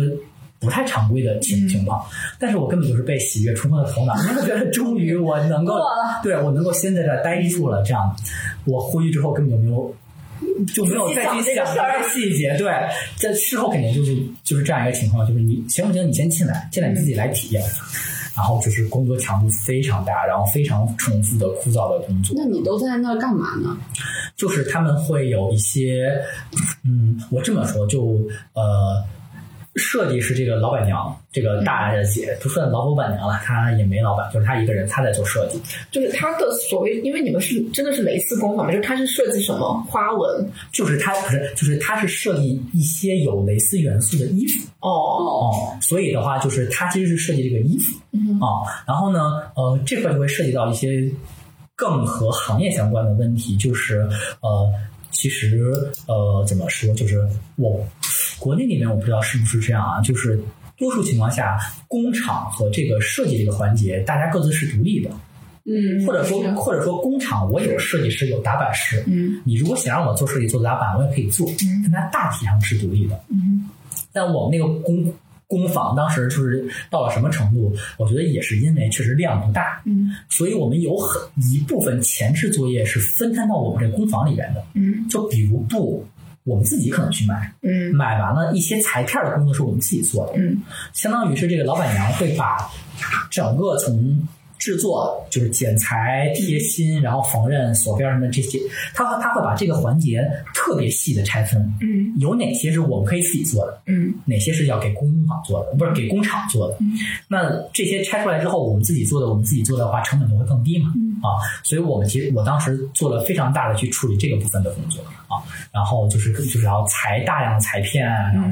其实一开始我觉得也还 OK，、就是因为它有一点像是你就塞着耳机干嘛嗯那样的状状态。如果是那样的话，我觉得好像也还好。嗯，就是流水线工人。对，流水线工人。然后呢，而且你还可以放歌、听歌啊什么的，因为它还是标榜了一个比较自由的、自由的氛围嘛。对对。但后来时间长，我发现也没有很长。嗯，我当一周当那个是李一巴嫩吗？还是不是印印度的另外一个女孩对我说出 “Welcome to the club” 的时候，嗯。就是 welcome to the 实际的 club 的时候，我意识到这个情况，就是第一是他的他对于加班这件事情没有概念，嗯。然后那个那个大姐大经常是可能中午才来，嗯。然后来了之后吃点零零食，嗯。嘻嘻哈哈一下，然后下午四点半五点了，哦，突然不行，我的感觉来了，然后开始铺开东西要要开始画，嗯感觉像是一个非常非常个人的创业公司。对对，嗯然后这个我相信国内有一些小公司可能也是这样的一个分配啊。嗯然后呢，他不走，大家又都是日本人了，不是就是日本人。你虽然是外国人，但是你要懂知道日本人怎么规矩，对你自己得心里有点嘟数，对嘟数，对，你就不能走啊。这个是其其二，就是我觉得他在交代很多事情的时候，他也可能是我当时日语的问题，嗯他会。就是会主张说给你一些自由的空间，嗯，但其实没有。所以其实，但是其实他的自由是，他给你自由，但是呢，你一定要选中、踩中我想要的那个点。嗯如果你没有踩中的话，那就不行。嗯所以这样的话，反而对于我来说，沟通成本会变得非常高。因为本来我日语这块也特别再提一点，朋友，就是虽然我当时读了语言学校，然后又在专门学校里面读了一段时间，但是我的日语还是不是很好，也是有我个人的原因，就我确实语言这块儿不太行。第二点就是在专门学校的时候，我毕竟是消费者，咱是花钱进去的，对，所以老师不会对你的日语有很多的，就也有那种会，比如可能是看中国学生不顺眼也好，什么也好的老师也有，但大多数整体上老师不会对你的语言有那么严格的要求，嗯。所以你只要基本上能够听懂、听明白就 OK 了。嗯。但你真的到了工作环境是不一样的，你不是要基本听明白，你是要完全听懂。你还得听出弦外之音。对，弦外之音。同时，你还得能够把你的想法表达清楚，嗯因为你对方也要知道你是怎么想的，或者你要表达这个事情是不是这样的。所以，这个对于当时的我来说，又是一个很大的问题和和挑战。然后，当时就反正就因为这几个因素的叠加吧，然后经常我当时就是干到。十一二点，虽然我知道这也没什么可说的，朋友们，我相信在听节目的朋友，你们也有很多人就是天天干到两点三点回家，对，但是我就是我很脆弱，我经受不了这个机器，所以大概干了三个月左右吧，啊，然后我就觉得再这样下去不行啊，就这个完全像是嘻嘻哈哈的。放开思维做手工的这样的状态也没有，然后还要一直在加班，然后同时也确实学不到什么东西，嗯，所以钱可能也没给够。对，钱可能对对对钱 钱就是一个非常标准的。哦。这块也不怕跟大家说啊，就是日本基本上东京、新卒毕业的话，嗯。专门学校毕业的话，嗯多数情况下大概是二十万日元左右，就是人民币的话大概是当时一万二，现在可能有一万日元、一万人民币左右的一个情情况。然后小些的可能是十八，大点儿的企业甚至可能更低，十七、十六。我那个在那边的最厉害的一个朋友，就是他是武藏美，刚才说的武藏美基础设计专业毕业的，而且他留在了原研哉的日本设计中心，非常非常厉厉害了。他第一年拿到手，他第一年 税前也就是二十四左右，二十四、二十五左右吧。所以肯定，嗯，其实这个薪薪酬跟国内的很多互联网公司或者很多公司比是不不不不不，现在的互联网公司也也不行了，也是两 年前的对对对对哦对对。我我我的那个意识还停留在认知还停留在当时，对，嗯所以就不算高。对对，也不算高啊。然后对于年轻人来说，真的就是滴滴滴滴，就是嗯将将好的，你能维持一个最低限度的生活这样的情况。然后我当时就受不了，受不了呢，我而且我也干了一件挺冒险的事情，就是我当时的钱大概可能也只够我在日本再生活一两个月的这么一个情况。嗯，因为真的挺滴滴滴。对，很严，因为因为我如果回国，我还是要留一些钱买回国机票啊，或者对而且隔离酒店啊，这些也都是钱啊是，而且这部分钱。你要留出相当一部分余额出来，因为它是一个很未知的金额，你不知道可能会多还是钱，所以十一我在日本可能也只能够生活一一两个月了。但我还是就是本着就是要就是我们 INFP 就是作，没有别的，就是作。这一刻我要哭，我就要放肆的哭。然后当时就就是在某一个就是突然 emo 的下午，我突然就觉得不行了，老子不干了，老子就是不干了。然后跟那个，而且当时我们的老板娘还去去弄牙齿了，嗯她去洗牙还是去整去整牙了。她回来之后，我跟她聊聊一下，我不想干了。然后，但但我说的很 很很温和，我我不是不是这个语气，朋友们，我不是说我很温和，我说我就是讲一些有 先聊一些星星月亮什么地球如何运转的之类的东西，用我仅有的一点日文，然后跟他说，我觉得还是不太适合这儿。然后呢，就说后来这块有一个非常有趣的细节，就是那个老板娘后来跟我说说说，行，那你就不想干，你就你就走吧，因为因为其实我们没有签很正式的劳动合同，嗯所以其实这也是一个有点问题的地方，就是当时这个公司、这个工坊、这个标榜的匠人精神的这么一个团体，其实它在这块儿的保障不是很完备。嗯就是即便你是试用期，嗯你是打工，你是 arbeit，嗯你也应该有一个合同在。对但我当时那个状状状态其实是没有的，所以聊完之后，我就说我想走，然后他说，但是你你我跟他提的时候是当时下午三四点钟的时间，然后他说我就说我要不我可以现在走嘛，然后他说。现在走还是不太好啊，就是你这个上班上到一半，你现在走啊什么的，这样不太好。然后我就说我我说那个哦，但是如果如果我可以现在现在走的话，那我今天的工资我可以不要。嗯我说按天算，同志们，你们也你们也能感受到，你当时我我是煎熬就是我有多矫情了吧？我当时就是 right now，老子立刻就要冲出这这这个房间这一切。然后呢，我就感觉我们的大姐大犹犹疑了一下，嗯她说好吧，那她说那你去跟大家就是道个别吧，就是 say goodbye 什么的。然后我跟大家转了来了一圈儿什么哦哦哦，希望大家妈沟通你来 都在这种屁儿话、屁脏话。然后说了一圈之后，那个老板娘跟我说说。我跟大家道了一圈别哦，然后我又回到这个老板娘那块，她说啊，我我刚才问了一下大家，大家都觉得嗯那个没关系，所以你你可以走了，你可以现在走了。我都觉得应该是今天我我不要这一天的工资票可以允许我现在走了。然后我当时就，我那个心情，我现在还记得非常非常清楚。它其实不是一个非常轻松的心情，因为我前途未卜啊。我之后工作是逃离了一个你不喜欢的东西，但是对并没有一个新可以就让你去的地方。对对，就是我好像又回到了我一开始聊的我之前的一个行为模模模式啊，就是我是 受不了某一种压力，我要逃开某一种生活，嗯而选择这样一个状态，而且这个逃开和我两年前的逃开相比，我更狼狈了。我两年前逃开的时候，我好歹还有还有点钱，我生活没有那么有压力嘛，对。然后我还记得那个店，就是在那个我我不说具体哪一站了，我就怕我江南北药真的火了。这期节目被扒出来还是不太好，对。然后我就沿着这条路在走，就是日本那种街道，天空非常明亮，非常漂亮，然后夕阳从后面照了下来。然后我当时坐车去我女朋友家，因为那个我的工作的地方离我女朋友家其实比离我家更近一些。嗯。然后我带着一种非常复杂的心情，耳机里面听着歌，我觉得我不知道之后会发会发生什么，但是我就是，但是我没有办法，我还是为我的软弱再纵容一下我自己那样的一个状状态。然后我也跟去找女朋友 跟她聊，她也觉得你都没有找好下家，你只够一个月的生活费了，你就这样做，但是。已经这么做了，就这么做了吧。反正这就是我当时第一段的那么一个工作经历。那那你当时听的什么歌？我们要不要放一首歌啊，？我们要放一首，放哦，对对对，我忘了歌这事儿，方波那个，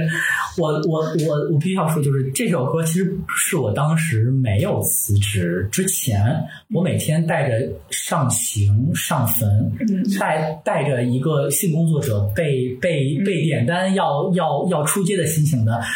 每天去上班的时候。的歌，然后我当时是每天要在新宿站坐中央线快速往东坐，可能这么说你们也知道大概是哪个区域了。如果是在日本的朋友，往更下町、更那种贫民区的方向去坐的时候，然后每天在路上我一定会听的一首歌，是来自于非常传奇的，我很喜欢的香港的一个组合。然后，但这首歌是另外一个香港的组合翻唱的，来自于 AT 时期的《迷恋》。好，我们来听一下这首歌。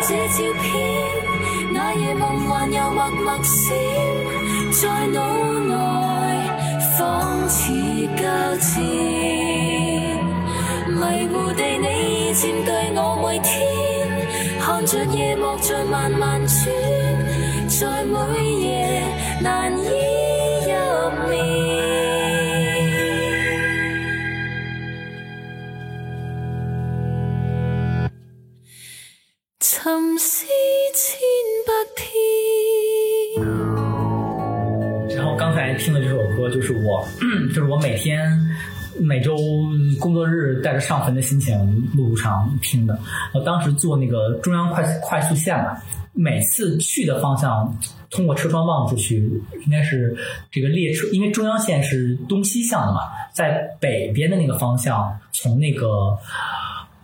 欧迪库波从那个迪巴站到下一站的那个路上会有一个 Love Hotel，就是一个情人酒店。然后那个那个情人酒店的牌子非常大，而且是很像动画游戏中那种一个大的一个大的英文 Love Hotel 吧，还是有一个什么桃心那样的。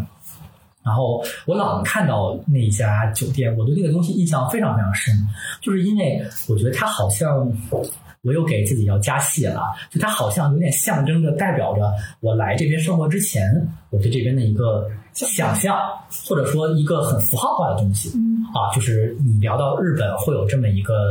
有点这种 L 的这种感觉在里边的那个东西啊。然后，但是现在呢，它就实实在在的以一个很具体的形态出现在我面前。那他跟你没什么关系。对，但是他我每天上班都能看到他，然后我跟他还有一定的距离，而而且是很快他就会在我面前闪过去。然后我中间有几次想说我要拍下来他，然后我拿了那个胶卷的相机，但是我又在车上没有拍。然后有有的时候就是天气不好，有的时候就是我懒了。嗯。然后呢，我有的时候拿着相机在车上坐着看着这一切的时候，我就会想说，你连这么简单一个事情你都不能去做。你你活活该变成现在这个样子啊！就是好苛刻哦，对对就是就是人家别人在，我且不说我是不是在做作品或怎么样，人家别人在做一个想做的事情的时候，人家是要排除万难，很坚定的。然后但是但是你现在连在车上掏出掏出你的机器去拍它，你都嫌。懒了，或者你都嫌我，我要我要说，朋友们，我不是因为什么日本人的目光或者什么这种的，我觉得在那边生活一段时间，你就会对这个东西脱敏了。就是日本人怎么看你这些？其实我觉得我在日本生活完全没有一种，就是别人的目光会对我造成压力的。但我觉得你，感觉我觉得你的性格有有刚刚烈的部分在里面，真的真的，亲爱的啊！就是为什么我会这么觉得？因为我当我发现，当我在某一个瞬间，我在东京发现东京地铁上什么人都有的时候，嗯，就是他的那种，我觉得他他们的那种目光是说你要有一些基本的现代人在公共场合的礼仪，嗯这个我觉得没问题。但是比如说穿什么的都有，对然后干什么的都有，对，就是这个时候我就会觉得。你你你你在一个全球化大都市，你就是可以你想干嘛干嘛。对对，就这个也是我很虽然有点跳着聊，这也是我很怀念的部分在在那边。但毕竟就是刚去或者刚去一段时间，或者像我这种比较软弱性格的人，我还是容易把自己的姿态放得更低一点。嗯，啊，我会觉得那样的环境是那样的感觉，所以所以放了刚才这首歌，来自于 AT 时期的迷恋。所以你不是因为别人的目光而不照，是因为你当时就是不就就懒了。对，我就觉得累了，然后我就陷在一种我懒了，我怎么能连这么这个事情都懒呢？嗯那我还能干成什么呢？就是这样的一连串的跟自己的游戏当中，就在这样的状态结束了我当时在那边的第一个工作，都不能算正式的工作。嗯，算了哎，他们那边实习期是多久来着？一般实习期的话是半年左右。嗯哦，然后我我我不是干了三个月，我可能比三个月时间还长一点，但是很具体的我已经记记不太清了。嗯然后后来中间呢，大概又找了半个多月左右的工作，然后这个呢就。接下来就要聊到我的那边第二份工作了，也是我干的时间比较长的一份，相对而言比较长的一一份工作。这份工作是怎么来的？就是我当时这块又要提到一点是，呃，我当时拿了特特别活动这个签证之后，呃，其实你这一部分拿了特别活动签证的外国留学生，对于日本。不论是政府也好，还是什么学校也好，其实你是一个很不稳定的因素。嗯嗯，因为你又没有工工作，然无后所事事这种对。你有没有一个挂靠的机构？然后呢，每天不知道你在干嘛。嗯所以呢，他们对于我们是有一个类似于一个报备的一个要求，是说我们每个月要把自己这一个月找工作的情况以书面的形式给他做一个汇报。嗯哇，如果这个汇报你不做的话，嗯你第一个半年结束了，可能就不给你延后半年。嗯啊，看你还是要去证明说你有在认真做这件事情，你有在认真找工作这样。所以呢，就是我第一份这个工作结束结束之后呢，我就想办法去找第二份工工作。但是呢，当时首先那个新组的那个，我刚才说每年推出新的 app 的这个时间节点，我已经赶不上，已经过了。然后呢，通过 app 再去找别的工作呢，我去年也就也就在找。虽然我现在的日语比当时要好一些了，但是也半斤八两，没有强太多嘛。所以这个呢，我也在投，但我大概率自己知道，也觉得没有什么希望。然后日本朋友那边呢，人家已经帮我介绍过一个工作了，我因为我自己扛不住，我跑哎了。，那你就是我觉得日本还也挺人情社会的。你辞了这边这个工作，对他的交代什么的，这块又是非常非常，我觉得你问的特别好。没有没有，就是我我我其实已经有点忘了这件事情，嗯我不是主观忽略他，我真的有点没想起来。嗯在你问，我的这点真的非常非常妙。就是当时我在那份工作，我应该是所有人都已经觉出来，我就有一点点撑不下去的时候，嗯那个老板娘嗯约了 A 姐姐嗯和日本大哥嗯一起吃了顿饭。嗯然后呢，相当于是跟我这个工作相关联的所有人，嗯大家一起吃一顿饭聚一下。嗯当时呢是说要我跟着一块儿去，问我有没有时间什么的。然后我当时就是生下来一种我在银行上班的时候，我的领导说我这周六下午有有有个局，然后你要不要来？然后帮我们沏茶大倒水什么那种。可能人家没有那个意思在里面啊，但我当时就有很强烈的这样的感觉。嗯，你就逆反了。我就做了一个我这种性格的人会做的事情，就是我先咬着后槽牙答应起来了，然后临近的时候我又说不行了，我我这个床，我我我我我精神出问题了，我去不了这样。OK，然后呢，也也肯定所有人都能看出来，我就这样去嘛。啊嗯然后后来他们拒了，然后拒完之后呢，这个事情就过去了。嗯后来我辞职了嘛，然后我辞了之后呢，因为我在辞职之前持续相当一段时间会在 Instagram 的那个 Story 里边每天发，就是一些很丧的东西老子要崩溃了，嗯然后慢慢就变成老娘要要崩溃了，然后慢慢就变变成就是就是就是程度越来越过分，然后那个日本大哥都能看到啊，然后他中间有说过一两次，就是说健康第一啊，嗯啊，就是不用对这个事情有太大压力，嗯。但我也会觉得说我有生活的压力在里面嘛。后来我辞职的当天，我就给那大哥发了一长段，就说我还是辞了这个工作，嗯。而且我目前也真的还没有找新的工作，我觉得还是有一点对不起之前你付出的心意在，但是我会努力找下一份工作。然后那个大哥用了一种特别，我现在觉得他的回复方式很温柔，嗯。他就说啊，那个公司大概率也就是说不来不及有，嗯，嗯，就就是黑心企业。黑心企业，对对对对，翻译成中文的话，就是因为那个大哥和他们见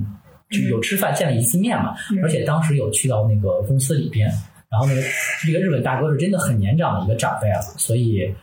不管他是出于一个什么心态，或者说他可能就是出于安慰我的角度，嗯但是他这么说，我心里还觉得我的心理压力肯定会小了很多嘛。嗯啊，然后那个介绍我去的 A 姐姐这个事儿，我也再多聊两句。后来她，我也是辞职了嘛，然后我也给他发了一个 line，嗯。然后呢，他就说知道这件事情了，然后他也说那个老板娘也跟他说了，这样。后来那个姐姐她会自己做一个像是 pop store 的感觉，就她每个月会定期有几天在一个酒吧开自己的一个小的一个活动，就是她会做她自己很喜欢的饭团儿，然后弄她的酒，会有朋友来吃来来喝，就非常日本人式的那种一个小社团、一个小团体的感觉。去的人有很多是在东京做时尚服装行业的。后来我我当时就觉得我不管怎么样，这个姐姐还是帮了很大的忙嘛。嗯然后我还是想给她一些，就是就表达一下我的谢意这样。所以我就有一天她说她那个班儿那那天要活动，我没有告诉她，我就去了。嗯然后也是一个有点尴尬的情况，就是里面坐满了日本人，然后我就 突然出现露了。个纹身，戴个口罩，我就我就我就我就我就去了。然后那个姐姐是很惊讶看到我来了，而且你明显就觉得很尴尬，因为日本那种吧都是非常小，特特别小，他们把吧台的正中间的一个位置嗯让出来给我，然后我就坐在那儿，就随便点了两个嗯呃，然后那个时间还是有一天下午，就三四点钟的样子。其实我他是从下午开到晚晚上，就是你想最早去，然后我想稍微早点去，然后这个事情结束了，离离离开这一切，我就逃，我就跑。后来我就去了，然后点了吃了之后，他就给我端了盘子出来，然后说工作啊什么。我说啊，我说就确实就是真的很太黑什么的。然后呢，他也说，他说就是瓦卡里有，就是我我明我明白啊什么的。然后我当时就有点复杂表情，就是觉得。就是觉得你明白你还是介绍我，自己对对对。但是我觉得，就是以我们之间的情分，嗯以及以我的当时的能力，嗯他肯定也没法介绍更好的工作给给给我。嗯人家愿意介绍一个机会给你去试，也已经是是很好的。作为谢礼，我送了 Snapland 的第一张专辑给他啊，因为我觉得那是我摇滚乐时期对我来说非常重要的一张专辑，嗯，而且我也觉得我还是想送他一张中国乐队的这是我也干了，就是给日本朋友送中中国国乐队的专辑啊我。送的是小老虎的。哦，小老虎的啊，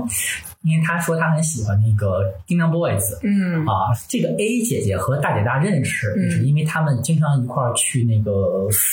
嗯 Rock 的那个演出什么的，所以我就送了这张给他，我说我很喜欢，还写了一个小条儿给他。嗯 然后狼吞虎咽的赶紧塞了几个饭团，喝了点酒。这块又特别有意思，就是如果你去日本的酒吧的话，就是日本人对于那种空气尴尬的敏感是到，他觉得你尴尬，他都尴尬。所以他们都觉得你尴尬了。对，就是大家能感受能感受到你的尴尬，嗯而且我又是那种，我觉得我的，如果你听众朋友你坚持到现在听我说了这么多，你应该能感受到我就是那种，我什么事情我的感受，我的嗨与不嗨都是写写在脸脸脸上那种人，就全世界都能感受到我当时的状态。嗯，所以我旁边当时坐了一个日本女生，然后她就是颤颤悠悠的 跟我聊了一些中国旅游的话题。她颤颤悠悠的拿出手机给我看了一个大桥，他问你，你知道这个 桥，就是架在两个峡谷中的一个大桥。然后那你知道吗？就朋友们，这就是关键点，关键点就是那个桥叫什么？它是在中国哪个省？一切一切我全都忘了，我就是已经屏蔽到这种情况下。我当时就是全力开动，说我要怎么回答他这个问题，然后我就说我不知道什么的。他说哦，这个桥是他在他有中国的朋友，嗯是他当时读书的时候有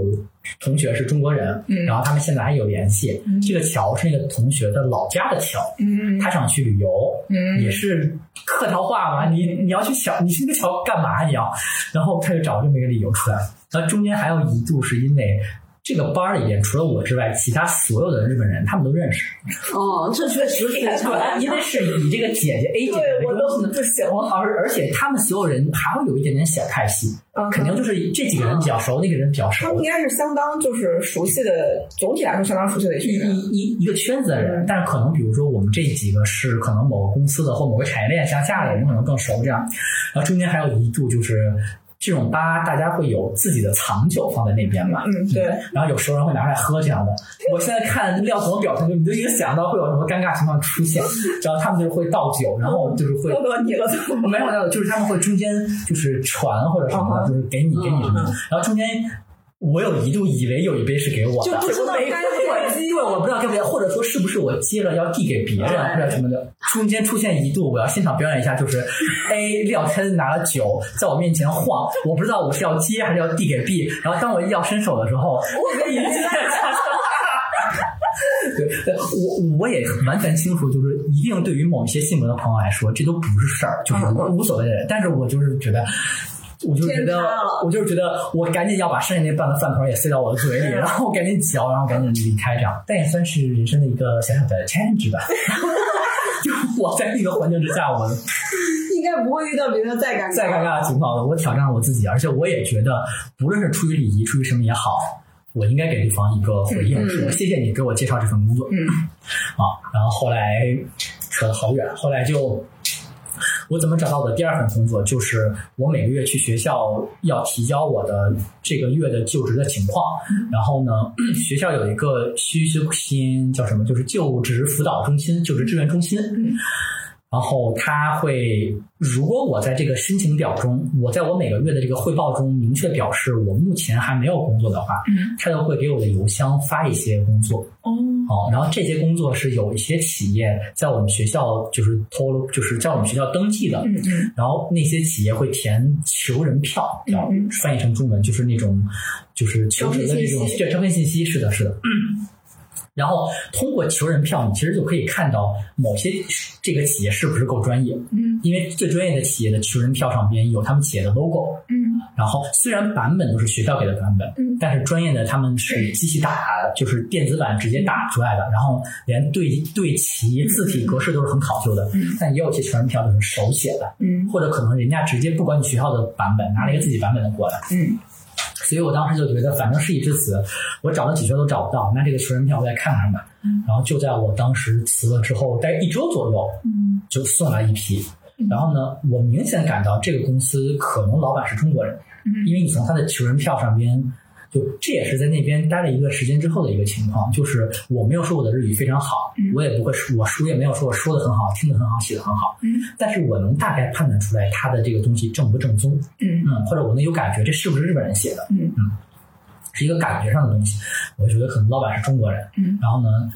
但是我觉得那去试一下吧。而且同时啊，朋友们，同时我也不是只投了这一家，嗯。我也从求人票中删出了，就是筛选出了几家，也有一些日本公司我去投了，但是。也是石沉大海，没有音信。嗯，然后这一家的要求还是要寄纸质的资料过去，嗯纸质的成绩单各方面等等等等等等。我准备了一通寄过去了，对方给我回了电话，就能听出来是两个中国人在用日日语交谈 这样的啊。后来约我去面试，然后我去了。去了之后呢，这就是我的第二家公司，然后好死不死也是一家和蕾丝相关的公司。哇，真的是我就是我尊重所有的蕾丝，就是 lesbian，就是你们你 you can choose what you want 就行。但是我不知道为什么就是蕾丝要跟我过不去，所以我就又去了第二家蕾丝。我真的是对蕾丝这个材质没有什么特别的感情。然后那是一家老板是上海人，一个上海的一个。一个我叫阿姨吧，嗯，我觉得，然后她是非常非常厉害，她的履历非常非常强，我就不细说了。哦，然后那间公司呢，也是一间比较小的公司，但它比我的第一间工坊要正式的非常多。然后它有完备的社保，有完备的呃叫什么合同，然后完备的流程。然后那家公司大概是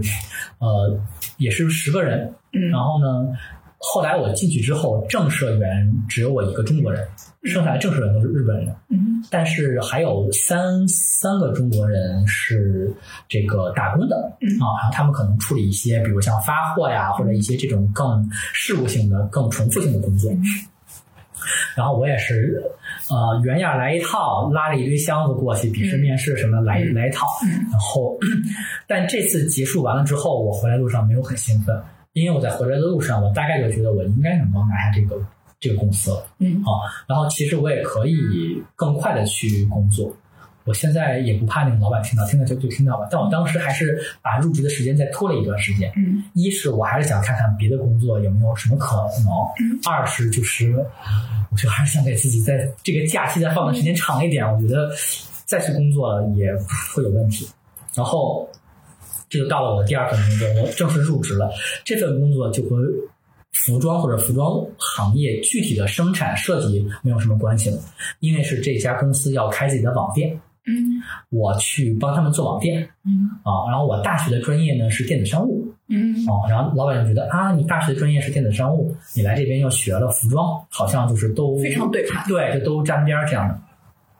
然后说那你就来做这个吧，我就去那边开始了这样的一个状态的工作。然后关于这个公司特别想聊的一点就是，它还非常非常依赖电视购物。嗯大家可能难以想象，就是日本还有电视购物这种形态。嗯当然，他们是既有电视购物，电视购物在直播的同时，他们的网站也得在做直播嗯，啊，就是有点像咱们现在直他们的那播带货个直播是真的直播，还是其实是录播？哦，是真的是是直播，真的是就像我们以前那个电视上面的那种吧，对对，但它等于是多了一个平台，就是网站上面也在播，电视也也在播这样。然后那个公司很厉害，很厉害，就是他这么少的人，靠着仅靠电视购物这一个方式，他们的那个就是带来的流水对非常非常高。我就不说很很具体了，但非常非常厉害。其实他们当时是依靠着电视购物和线下的店铺。因为那个疫情的影响，线下店铺受到冲击很大，都关门了。嗯然后呢，直播这块儿呢，呃，其实渠道资源完全掌握在这个直播的公司手里边，他是他是没有自己的客群的，哦嗯所以他会觉得将来不是没有自己的客群，就是这个客群资源他没有那么结实的把握在他自己的手里边。嗯所以他怕将来万一跟这个电视购物的公司出现什么矛盾或者合作不愉快的话，这块儿就断了。对，所以他就觉得说我要做自己的渠道，我要做我的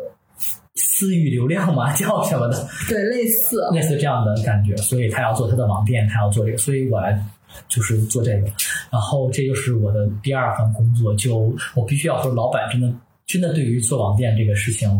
不太懂。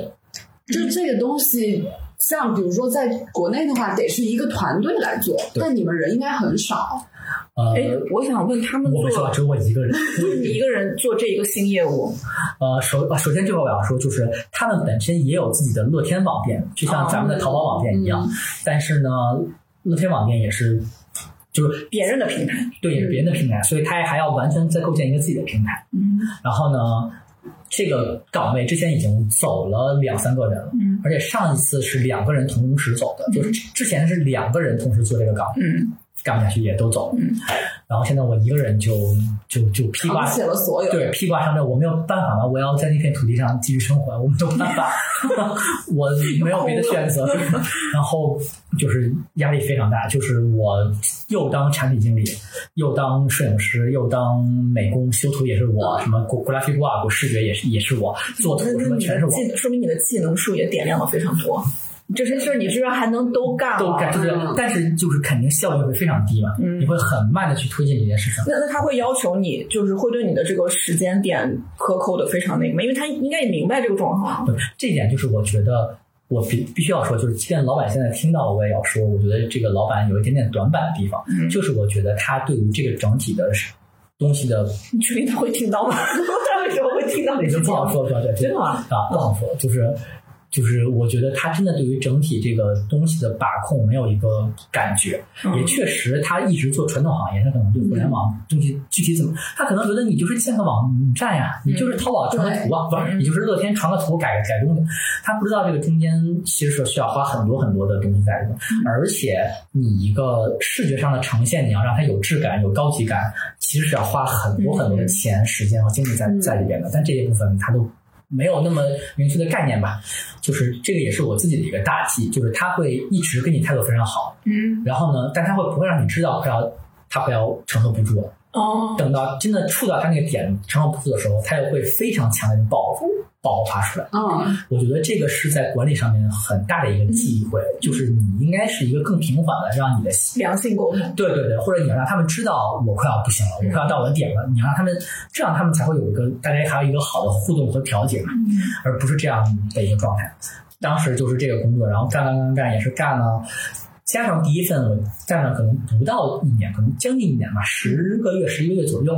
然后这份工作我实在是有点干不下去了，就是我觉得，嗯，还是，嗯，这份工作倒是不怎么加班，嗯，但是老板这样的状态，而且老板指哪打哪，就今天想到 A 了，嗯我就干 A；明天想到 B 了，我就干 B。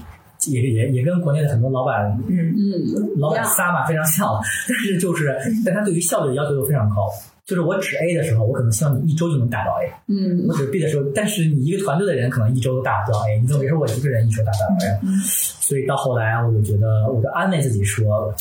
挣钱，我对这份工作喜欢，以及行业经验，我觉得这三点如果都能满足的话，就是完美的工作。嗯然后呢，如果能满足两点，我觉得是非常棒的工作。嗯，但至少要满足一点，我才有有理由继续做下去。嗯可能目前的情况是一点都不满足，嗯那我也没有一个继续下去的必要了。而且我觉得我自己在经历了这些事情之后，我非常强的想留下来的那个心，其实当然一方面也是我真的觉得那边的生活我没有什么。就抛开这些部分不谈，我很喜欢，我没有什么不适感。嗯另外一方面也是因为，呃，我觉得我比较大的纠结是在于，我好像已经做出那个架势来，我要在这边生活了，嗯但是我没混下去，我没混好，我再回回来，而且当时来日本和家人的关系也比较不好弄，所以我面面子上、脸面上、感觉上有点过不去啊。但是在经历了这么多一趟一趟之后，对我觉得这个部分对我的影响已经比较小了，就是我已经累的有我已经点不要脸了。对对，我已经累的有点懒得再去顾及这些东西了啊。然后，所以就是实在是觉得很辛苦，然后嗯提了说要辞职，然后而这块还要提一点，就当时刚刚那个老板给我办了三年的工作签证，嗯所以其实我拿那个签证再去找一份新的工作也是 OK 的。嗯只是可能很不好找，或者只是可能你就是这个事儿这么干有点缺德，嗯就是老板刚给你批了三年签证，嗯你就跑跑了，对吧？这么干有点不太好，对对。你说我要真的待下去的心特别强烈，我能不能承受这个缺德？我也能承受，嗯肯定我自己也是觉得倦了、累了，嗯我也有点想逃跑，我也想跑跑回来了，所以这也是一个理由，所以就就最后辞职，然后收拾了在那边的一切一切这么多记忆、感受，然后关系、感情一大堆，收拾完了之后，啊、在今去年年底、今年年初。回到这里，和大家录这期节目。好的。哎，可是有一点啊，就是因为像很多日本的企业，它可能是不是有有一些企业是没有资质给外国人去办这种工作签证的？呃，我觉得是这样，我觉得只要是比较正式的日本企业，它应该都是可以给你办这个签证。如果说他不能给你办，他可能一开始都不会理你。就是哦，你就不会去不会去找外国人。对你投简历的时候不会理，或者他可能会在一开始就明确说我们解决不了签证。嗯我也遇到过这样一家企业，就是我们解决不了签证，你要不要来？嗯，我就觉得那我费个心机对啊也没有什么用的，对对，我就觉得要就算了。所以，嗯，就这也是他们比较好的，就是行与不行，他们都会在开始跟你说清楚。嗯，不浪费时间。对，而且他们在这个事情上还是不太会骗你。嗯我觉得这个是比较好的部分。关于这个办签证，还有一个就是比较大、比较厉害的企业，他们会有专门做这个事情的人。就像可能我们国内有 HR 是专门负责招聘的人，他们那个里面会有专门的人，你把你的护照给他，他就帮你去办了。嗯，但小一些的企业，或者说可能外国人比较少的企业，就要你自己去办。但不管怎么样，就是其实都是一个，只要企业想要你，你就能办下来，因为它会有一个理由书。企业要说我为什么要招这个外国人，嗯，他只要写的是合情合理合法，那边这上面不会卡太多。日本真的好喜欢写理由。对，就是你为什么要写一个，你要想一个冠冕堂皇的理由。那我好奇你在日本职场，虽然后面这个老板是中国人，嗯就是最印象深刻或者最让你受不了，嗯或，者最强烈的感受是什么？就是非常日本人的那种。因为我我很粗暴的说，我感觉日本的所有企业都像国内的国企，就是大家在做事情在流流转方式上，嗯。这个也是我的一个，我也得说是我的一个偏见，就是我要说我能接受它，我真的没有这个事情没有让我特别的反感，但是我觉得可以有更好的方式，就是比如说大家经常开会，没有人会主动提事情，比如头脑风暴这种，没有人会提要做什么解决方案，嗯都是老板告诉你怎么做，你就怎么做。嗯啊，然后呢，就大家不会自己去多想一下这个事情要怎么着。然后这块还要提一点，就是我刚才说，因为那个大哥，我认识了一群会说中文的日本人的朋友们，嗯其中有一个姐姐是在日本的中国公司上班嗯啊，然后就是他的上边全是中国人，嗯。这样的一个情况，而且他那个公司还是有一点点不是企业性质的，嗯，它是有一点点文化交流的那个性质在里边，有点 NGO 的感觉。啊，对对对，有点那样的感觉。嗯。然后我们中间有一次吃饭的时候聊天儿，他就提到一件事情，就是他换了一个上司，嗯。他的 A 上司是一个做事情比较呃严谨、要求比较细致的大姐，嗯。嗯，就是他会把每个要求规定的非常细，嗯。而且会变卦，嗯。会前后变。然后，但是他现在换了一个 B 上司，是一个男上司，嗯。一个然后没有没有性别刻板印象的里意思在里边啊，朋友们，就是换了一个很危险哦很危险，很危险哦。不要啊。然后这个男上司呢，就更就是更撒把一些，就更自由一些，更所谓的更自由一些。嗯更不会给你一些太严格的要求。嗯然后呢，你只要到了时间节点之前，你给我做汇报就 OK。然后我这个日本朋友的困扰在于，就是他有点受不了要辞职了。因为他不喜欢做向上汇报。对，嗯因为他不想去猜你的想法是什么。嗯而且我通过希望你跟我规定好。对，而且我听他的表达是中间有过一两次是那个，就是那个他有跟他聊起来过那个男上司，嗯。就是他的表达是，其实他觉得那个男上司不是很苛刻那种人，嗯。就不是说你提了三四个意见，嗯。他都三四个 plan 他都觉得有都不行，他不是这样的一个状态，嗯。但是还是说你让我去给这个事儿做决定，这件事情对日本人来说。好像是有而且他会觉得我是一个下级，对，我要向上级去那个什么。对对，就这块就又聊到了一个我的对日本人的偏见，就是我真的觉得他们是把责任放在第一位的。嗯，就是特别怕担责。对，就是把担子，就是我觉得所有的匠人精神也好，所有的什么就是严谨也好，我觉得根本上是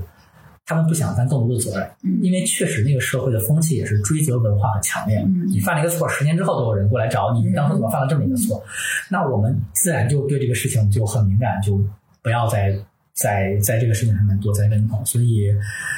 嗯，这是我自己的一点感觉吧。所以跟日本人合作的话就很省心。就如果你是他的甲方，对对就是你当甲方简直了，你什么都伺候的太好了。对，他会给你都按照你的要求做到最最好，或者如果有环节有问题，他们会非常快及时的给你回应，因为他们不想说因为耽误在他们这里导致他们去承担责任。其实就是要把球踢到别人的手，不对要在自己脚下。对对，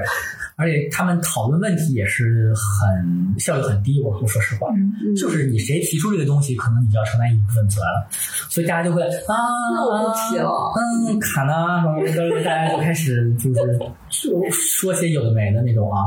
多说这把意，多说这把意，这怎么干好呢？这怎么干的？就这么干呀！就现在你就。就是对，但是也对，就是一个硬币的两面嘛，就是这个文化带来。网飞对他们的冲击应该会很大。网飞就他们的是就是我之前看一本网飞的书，就写的网飞是怎么管理这件事，因为网飞不是有各个国家都有自己的分部嘛，嗯然后在日本的时候也有日本分部，然后他们的文化其实就是就是所有人都可以提出自己的想法。嗯嗯然后我记得有一段就提到了日本的公司，就说他们开始特别特别不适应。嗯，但我觉得奈飞它不会撼动到日本的什么根本性的东西。这我也想说，像谷歌、Facebook 嗯都有日本公司，就他们会在那个环境之下，又尽快进化出一套他们的语言去应对这种病毒的我们要我们要怎么才能显得很透明？对对对我们要怎么才能显得很 fresh？对这一切的这种东西，日本人太牛了，就是对就他们可能在这样的体系下又找到了自己的生存之道。对，又会有这样现在他。们这么多年就是这么过来的。对就比如说像我长到三十岁了，我可能很多东西不可能再改变，这辈子不可能改了，嗯嗯，是 这样的。对他们就还是有他们自己的这个部分。那具体到你自己的那个算是服装行业嘛，嗯他们有什么之于就是在日本这个大的职场环境下的特殊的一些什么东西吗？让你感受到？我觉得就提一个还是很日本人那种，就是他们真的还是比较守守规矩的。嗯因为在国内的时候，也所谓在这个行业就就是浅尝辄止的接触了一段时间，而且中间有一段时间想跟朋友又做一些小的东西什么的，然后也和国内这边的工厂接触过，嗯我觉得确实是感受上不太一样，就是那边会，你说难听点会更死性，嗯就是更认死理，但是说好听点，他们会更稳妥一些，嗯就是基本上他答应你的事情他都能做到，嗯然后呢，答应你的期限他能给到，答应你的价格他们也也能给到。嗯国内就是可能价格会更低，嗯但是很多事情你都保留成这样。因为也有一些日本的企业会用中国的公司嘛，嗯然后之前我认识的一个朋友，他其实就是特意去选了一个给日本公司做的一个中国的企业，嗯但是他们做出来的效果就是完全不一样，就是因为日本的品控实在是太厉害，他可能开始的时候就会给到你一个整本的说明书，他就是给到工厂你的标准是什么，你就必须达到，但如果你让工厂自由发挥的时候，就完全就是跑那边了。对，嗯而且我觉得可能他们也有工厂也有自己的考虑，是我如果对日本客户对待的更严谨一些，我的那份对对机会会更多一些嘛。对，所以这个也是。嗯，很现实的一个问题吧。而且对于服装这种来说，或者你可能你就是个网红，你要印个什么东西，嗯一旦你钱打过去，你就变纯乙方了。对对吧？你的东西到了这个时间节点，它上不了，就得去完全是你的问题。对嗯对，所以这个是我觉得很强烈的一个感受吧。然后，然后网购的话，我觉得就是日本正在逐步发展，就肯定还是没有国内方便。嗯但我感觉这个方便，我很武断的说啊，两两个，一个是呃界面 UI 的成熟性，嗯第二个就是物流的效率。嗯我觉得这两点他们还目前没有国内强。嗯所以，如果现在听节目的朋友，你有考虑去那边的打算，嗯如果你本身的工作内容是跟这两个东西相关的，我觉得机会是比较大。嗯，因为中国的互联网行业的发展实在是太对惊人了。对嗯，而且我在那边关系很好的，也是唯一一个没有读学校，只在语言学校待了一段时间，像大家可能会比较小的那种状态，语言学校待了一段时间就工作的一个女生，她就是做 UI 的。嗯所以就是这个，然后还这边再提一句，就是他们那边还难听点说，还未开化到什么程度，或者说空间还大到什么程度，就是他们的 UI 和程序是一个岗位，哦，就是他们这个那确实还很对，就是前互联网，对，就是他们工作就是都不是细分，就前后端压根没分。对他们就是粗暴到这种程度，而且当时我在那个我在那个就是做那个公司做日雅的那个不是对，就是说，哎，不是日雅做那个乐天的店店店铺的时候，日乐天的运营也会每隔一段时间给你这些店铺的负责人和运营去培训嘛。嗯。他也会有针对你这个店铺的设计师的培训，嗯。他的培训就是带着代码的。嗯。啊，然后给你一些代码的模板什么就改，就像最早的时候我们做那个 blog，对改对对对。对，你就会觉得这个完全就是小米儿加步枪和国内的那个等离子什么什么核炮的这个就是这个这个区别，那个效率真的低到低到死。所以大概是这么一个感觉吧。嗯，然后先放这个歌也是我，呃，我觉得在那边对我改变非常大的一点是，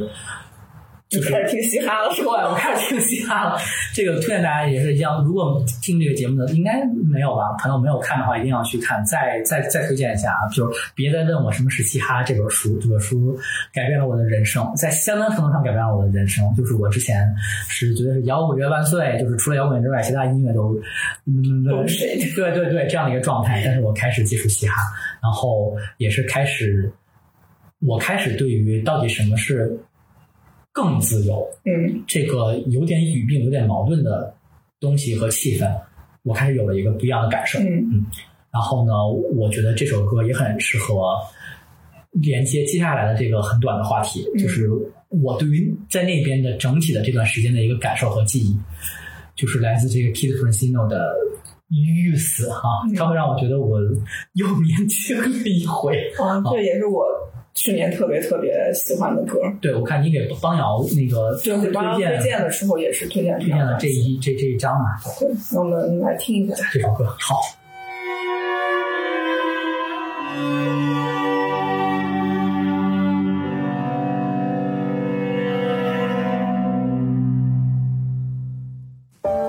They all just wanna have fun without me. The longest night I decided to come clean. And they talking about comment I can't read. I am sick and tired of this thing. Open new bottle, let me go. It was good life, I call him back. Would it be who I wanna be? Nothing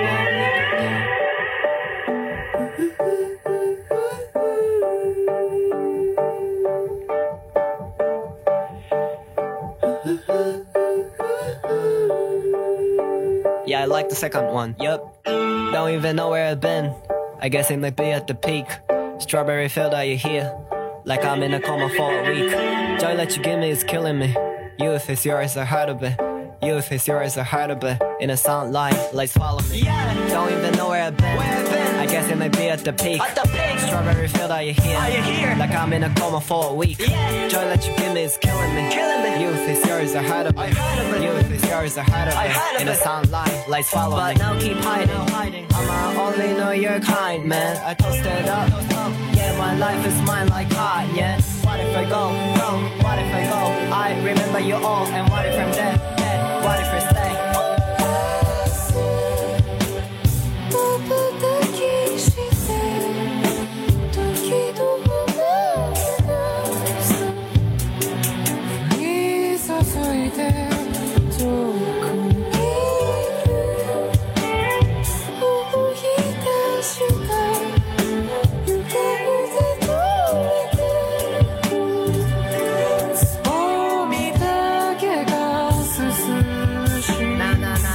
nah, nah, nah, feel numb. Wanna put 10 shots in my head now. And I'm your main bitch, I reveal now. If you want a new house, I rebuild now. 飛ぶ鳥と俺にない高速。またこれで離れて後続。How long you been talking about good old days? Am I alright? Am I sane? What you think? They got no vacation, please send me new location. Be there, big shit poppin', little shit stopping. No, you know nothing about it, about it. I don't need no Hennessy. Don't let you drain my energy. And don't let you ruin my legacy. Yeah, ここへ hot the trophy. I am sold and tired. Next day I'll get fired. Yeah. To the east in a club in the night. I think all I can do is violence. But Eshiko Shika all awesome. I left you behind, no love. I'm on rough, sabaku on to get a caravan. You're telling a story like pretty one. Oh,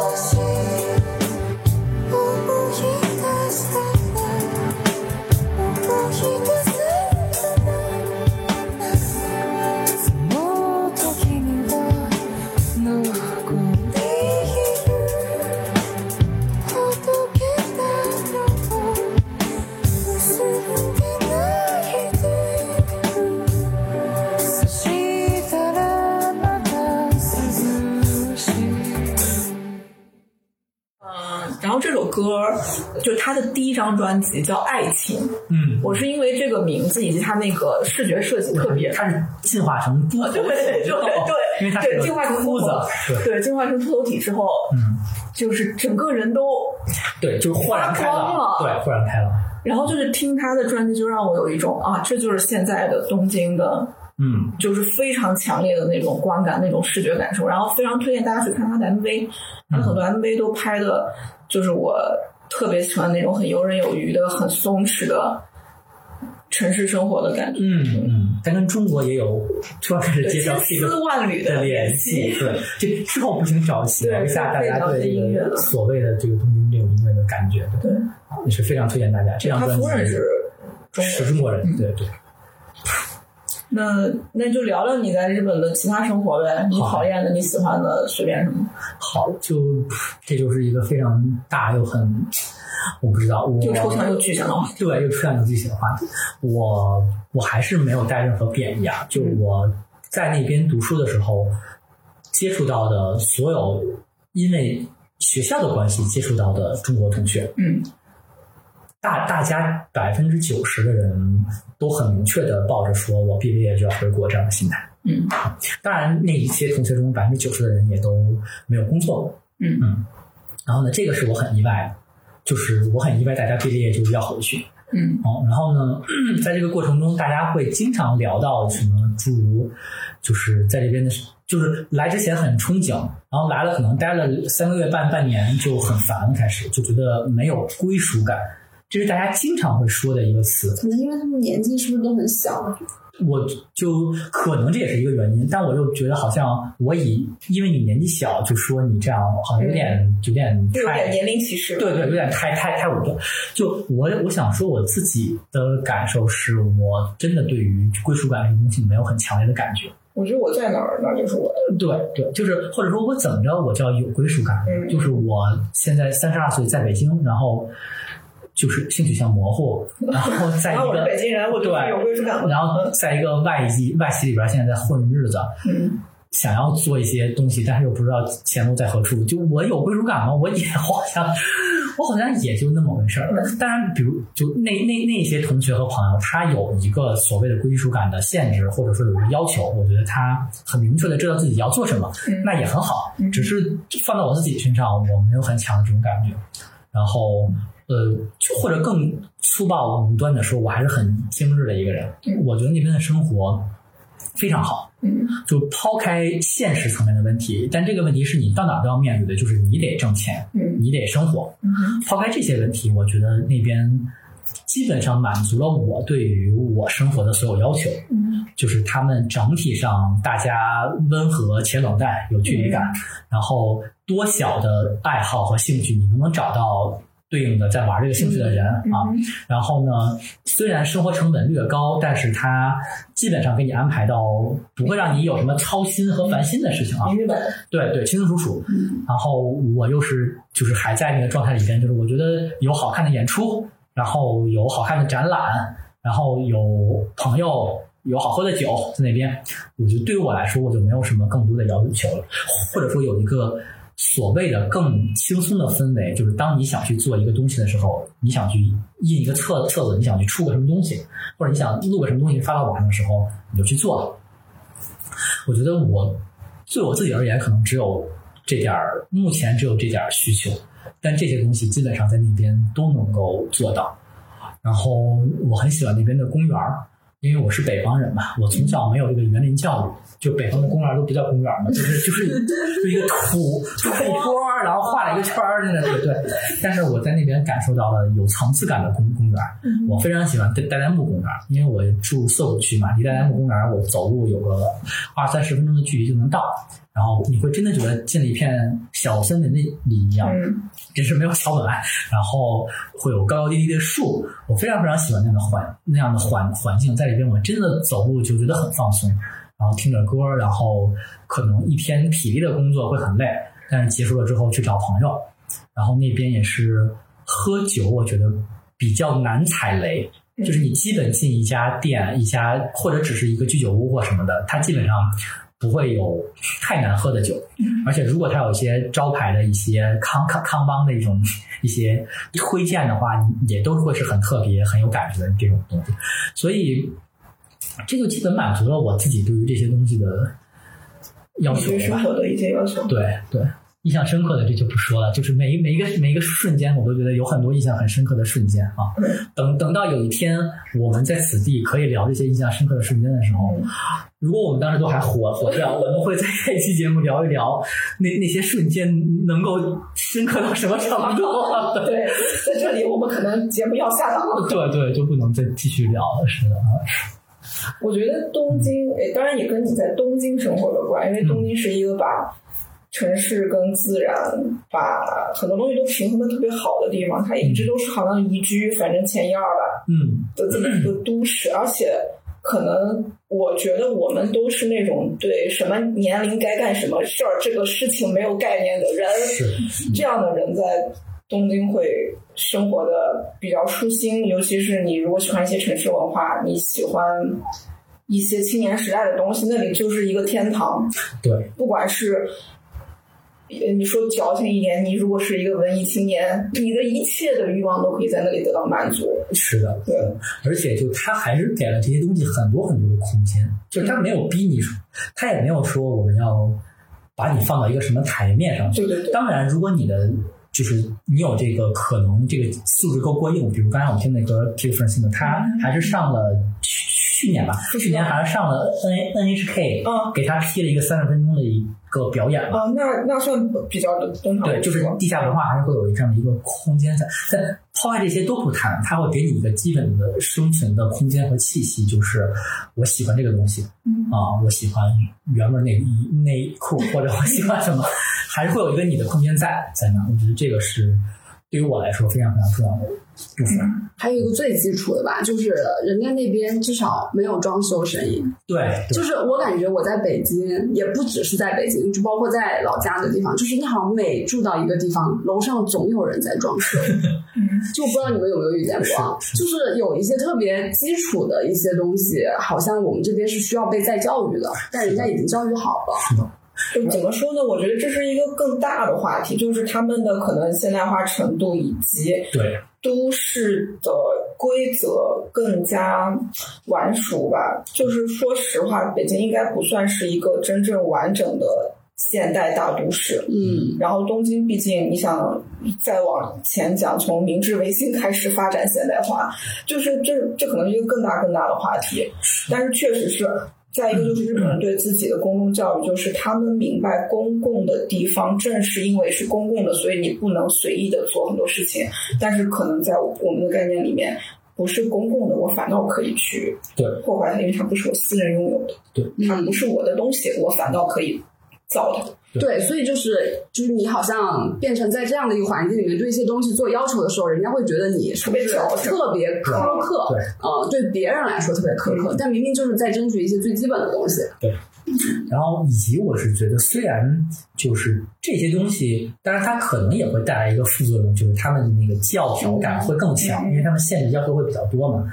但就是其实就是看你想选择一个什么样的生活，哪个你觉得更舒服就比如说，大家都说东京特别冷漠，东京有很多一人食的餐厅，有很多，它有一个专门的词叫方便经济，嗯就是你一个人在这个城市里面，你可以做所有的事情，嗯哪怕你一天就便利店你也可以不说话，或者自动贩卖机那么、那么发达，就是因为现代人他可能有一个比较重要的面向，就是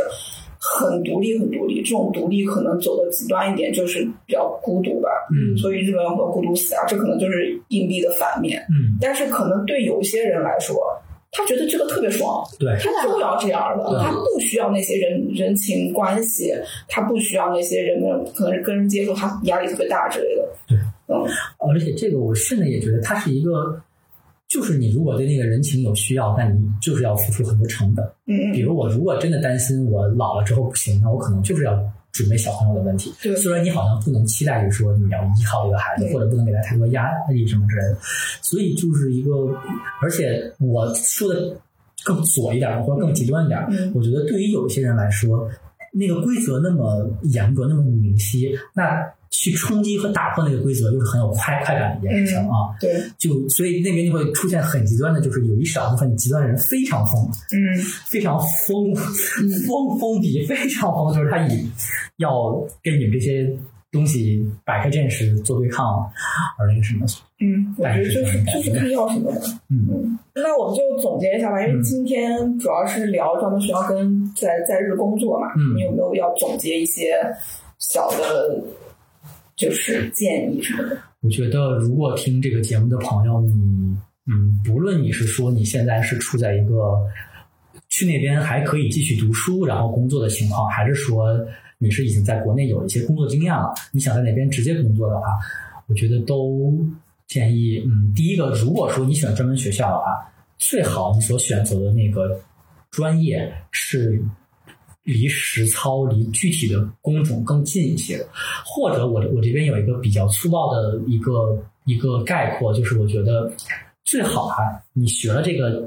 专业这个技能之后，你在这个行业里边可以独立的完成一个工作。我打个比如说比方，宠物美容，对，这你就是孩子非常整个精力非常就是那个 focus 的这个 宠物美容上面，对，就比如宠物美容，或者比如你学做美甲，嗯就是你你就可以自己去给人做美甲，你学美容美发，你可以就给别人去做美容按摩，你可以去给别人剪头发等等。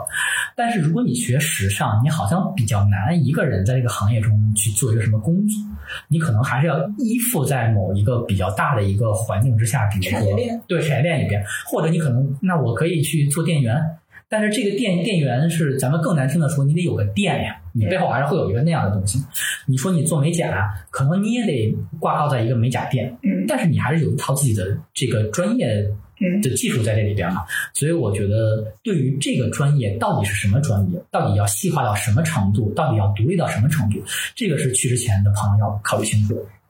如果你想是在那边读完这个 专门学校去工作的话，如果不是这种，你就是为了去玩儿去高兴，那你肯定就选一个你自己想要的专业去玩儿就好了。我在这儿再插一个，就是如果你的资金上面能够周转的开，你在国内这份工作的工作经验又不太能够给你很多帮助的话，我还是建议去考学历更好的，比如读大学院这样的情况。毕竟专门还是一个，就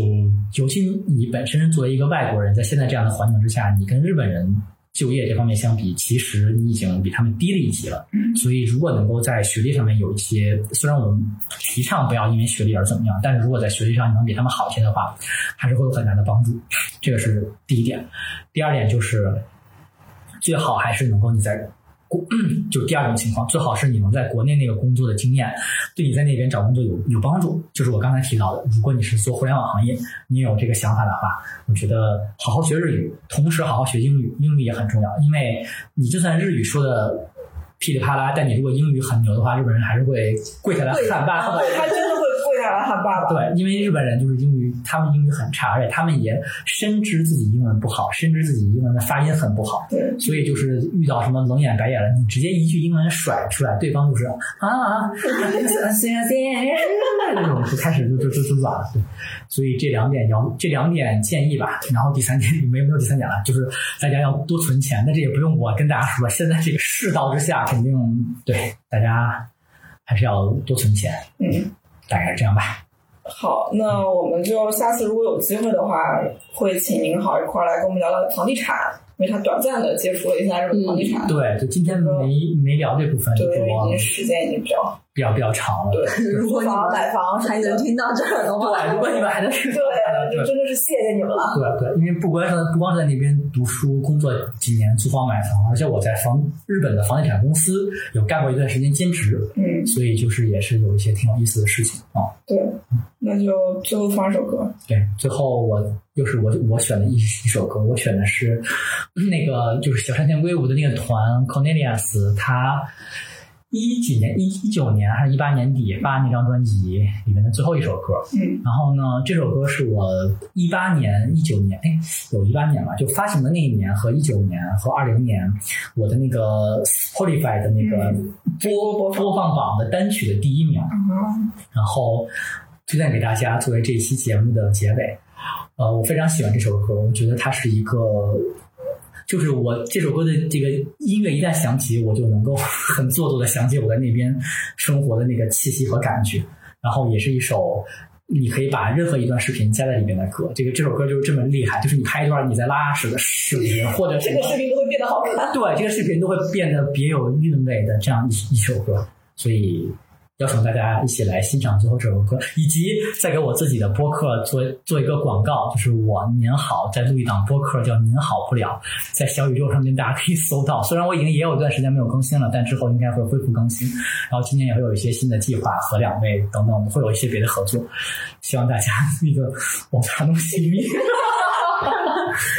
我我们录节目前还跟自己说不要不要大笑，对我们三个人都说，如果要是听节目中突然有大笑，立马关了。对，就不想继续听下去了。对，所以就感谢大家，如果听到现在的话，真的特别感谢。对忍耐我们的时长和大笑。对，然后最后给大家放这首歌。那就这期节目就到这儿了，好，我们下期节目再见，拜拜。拜拜，我好像下期还会来一样。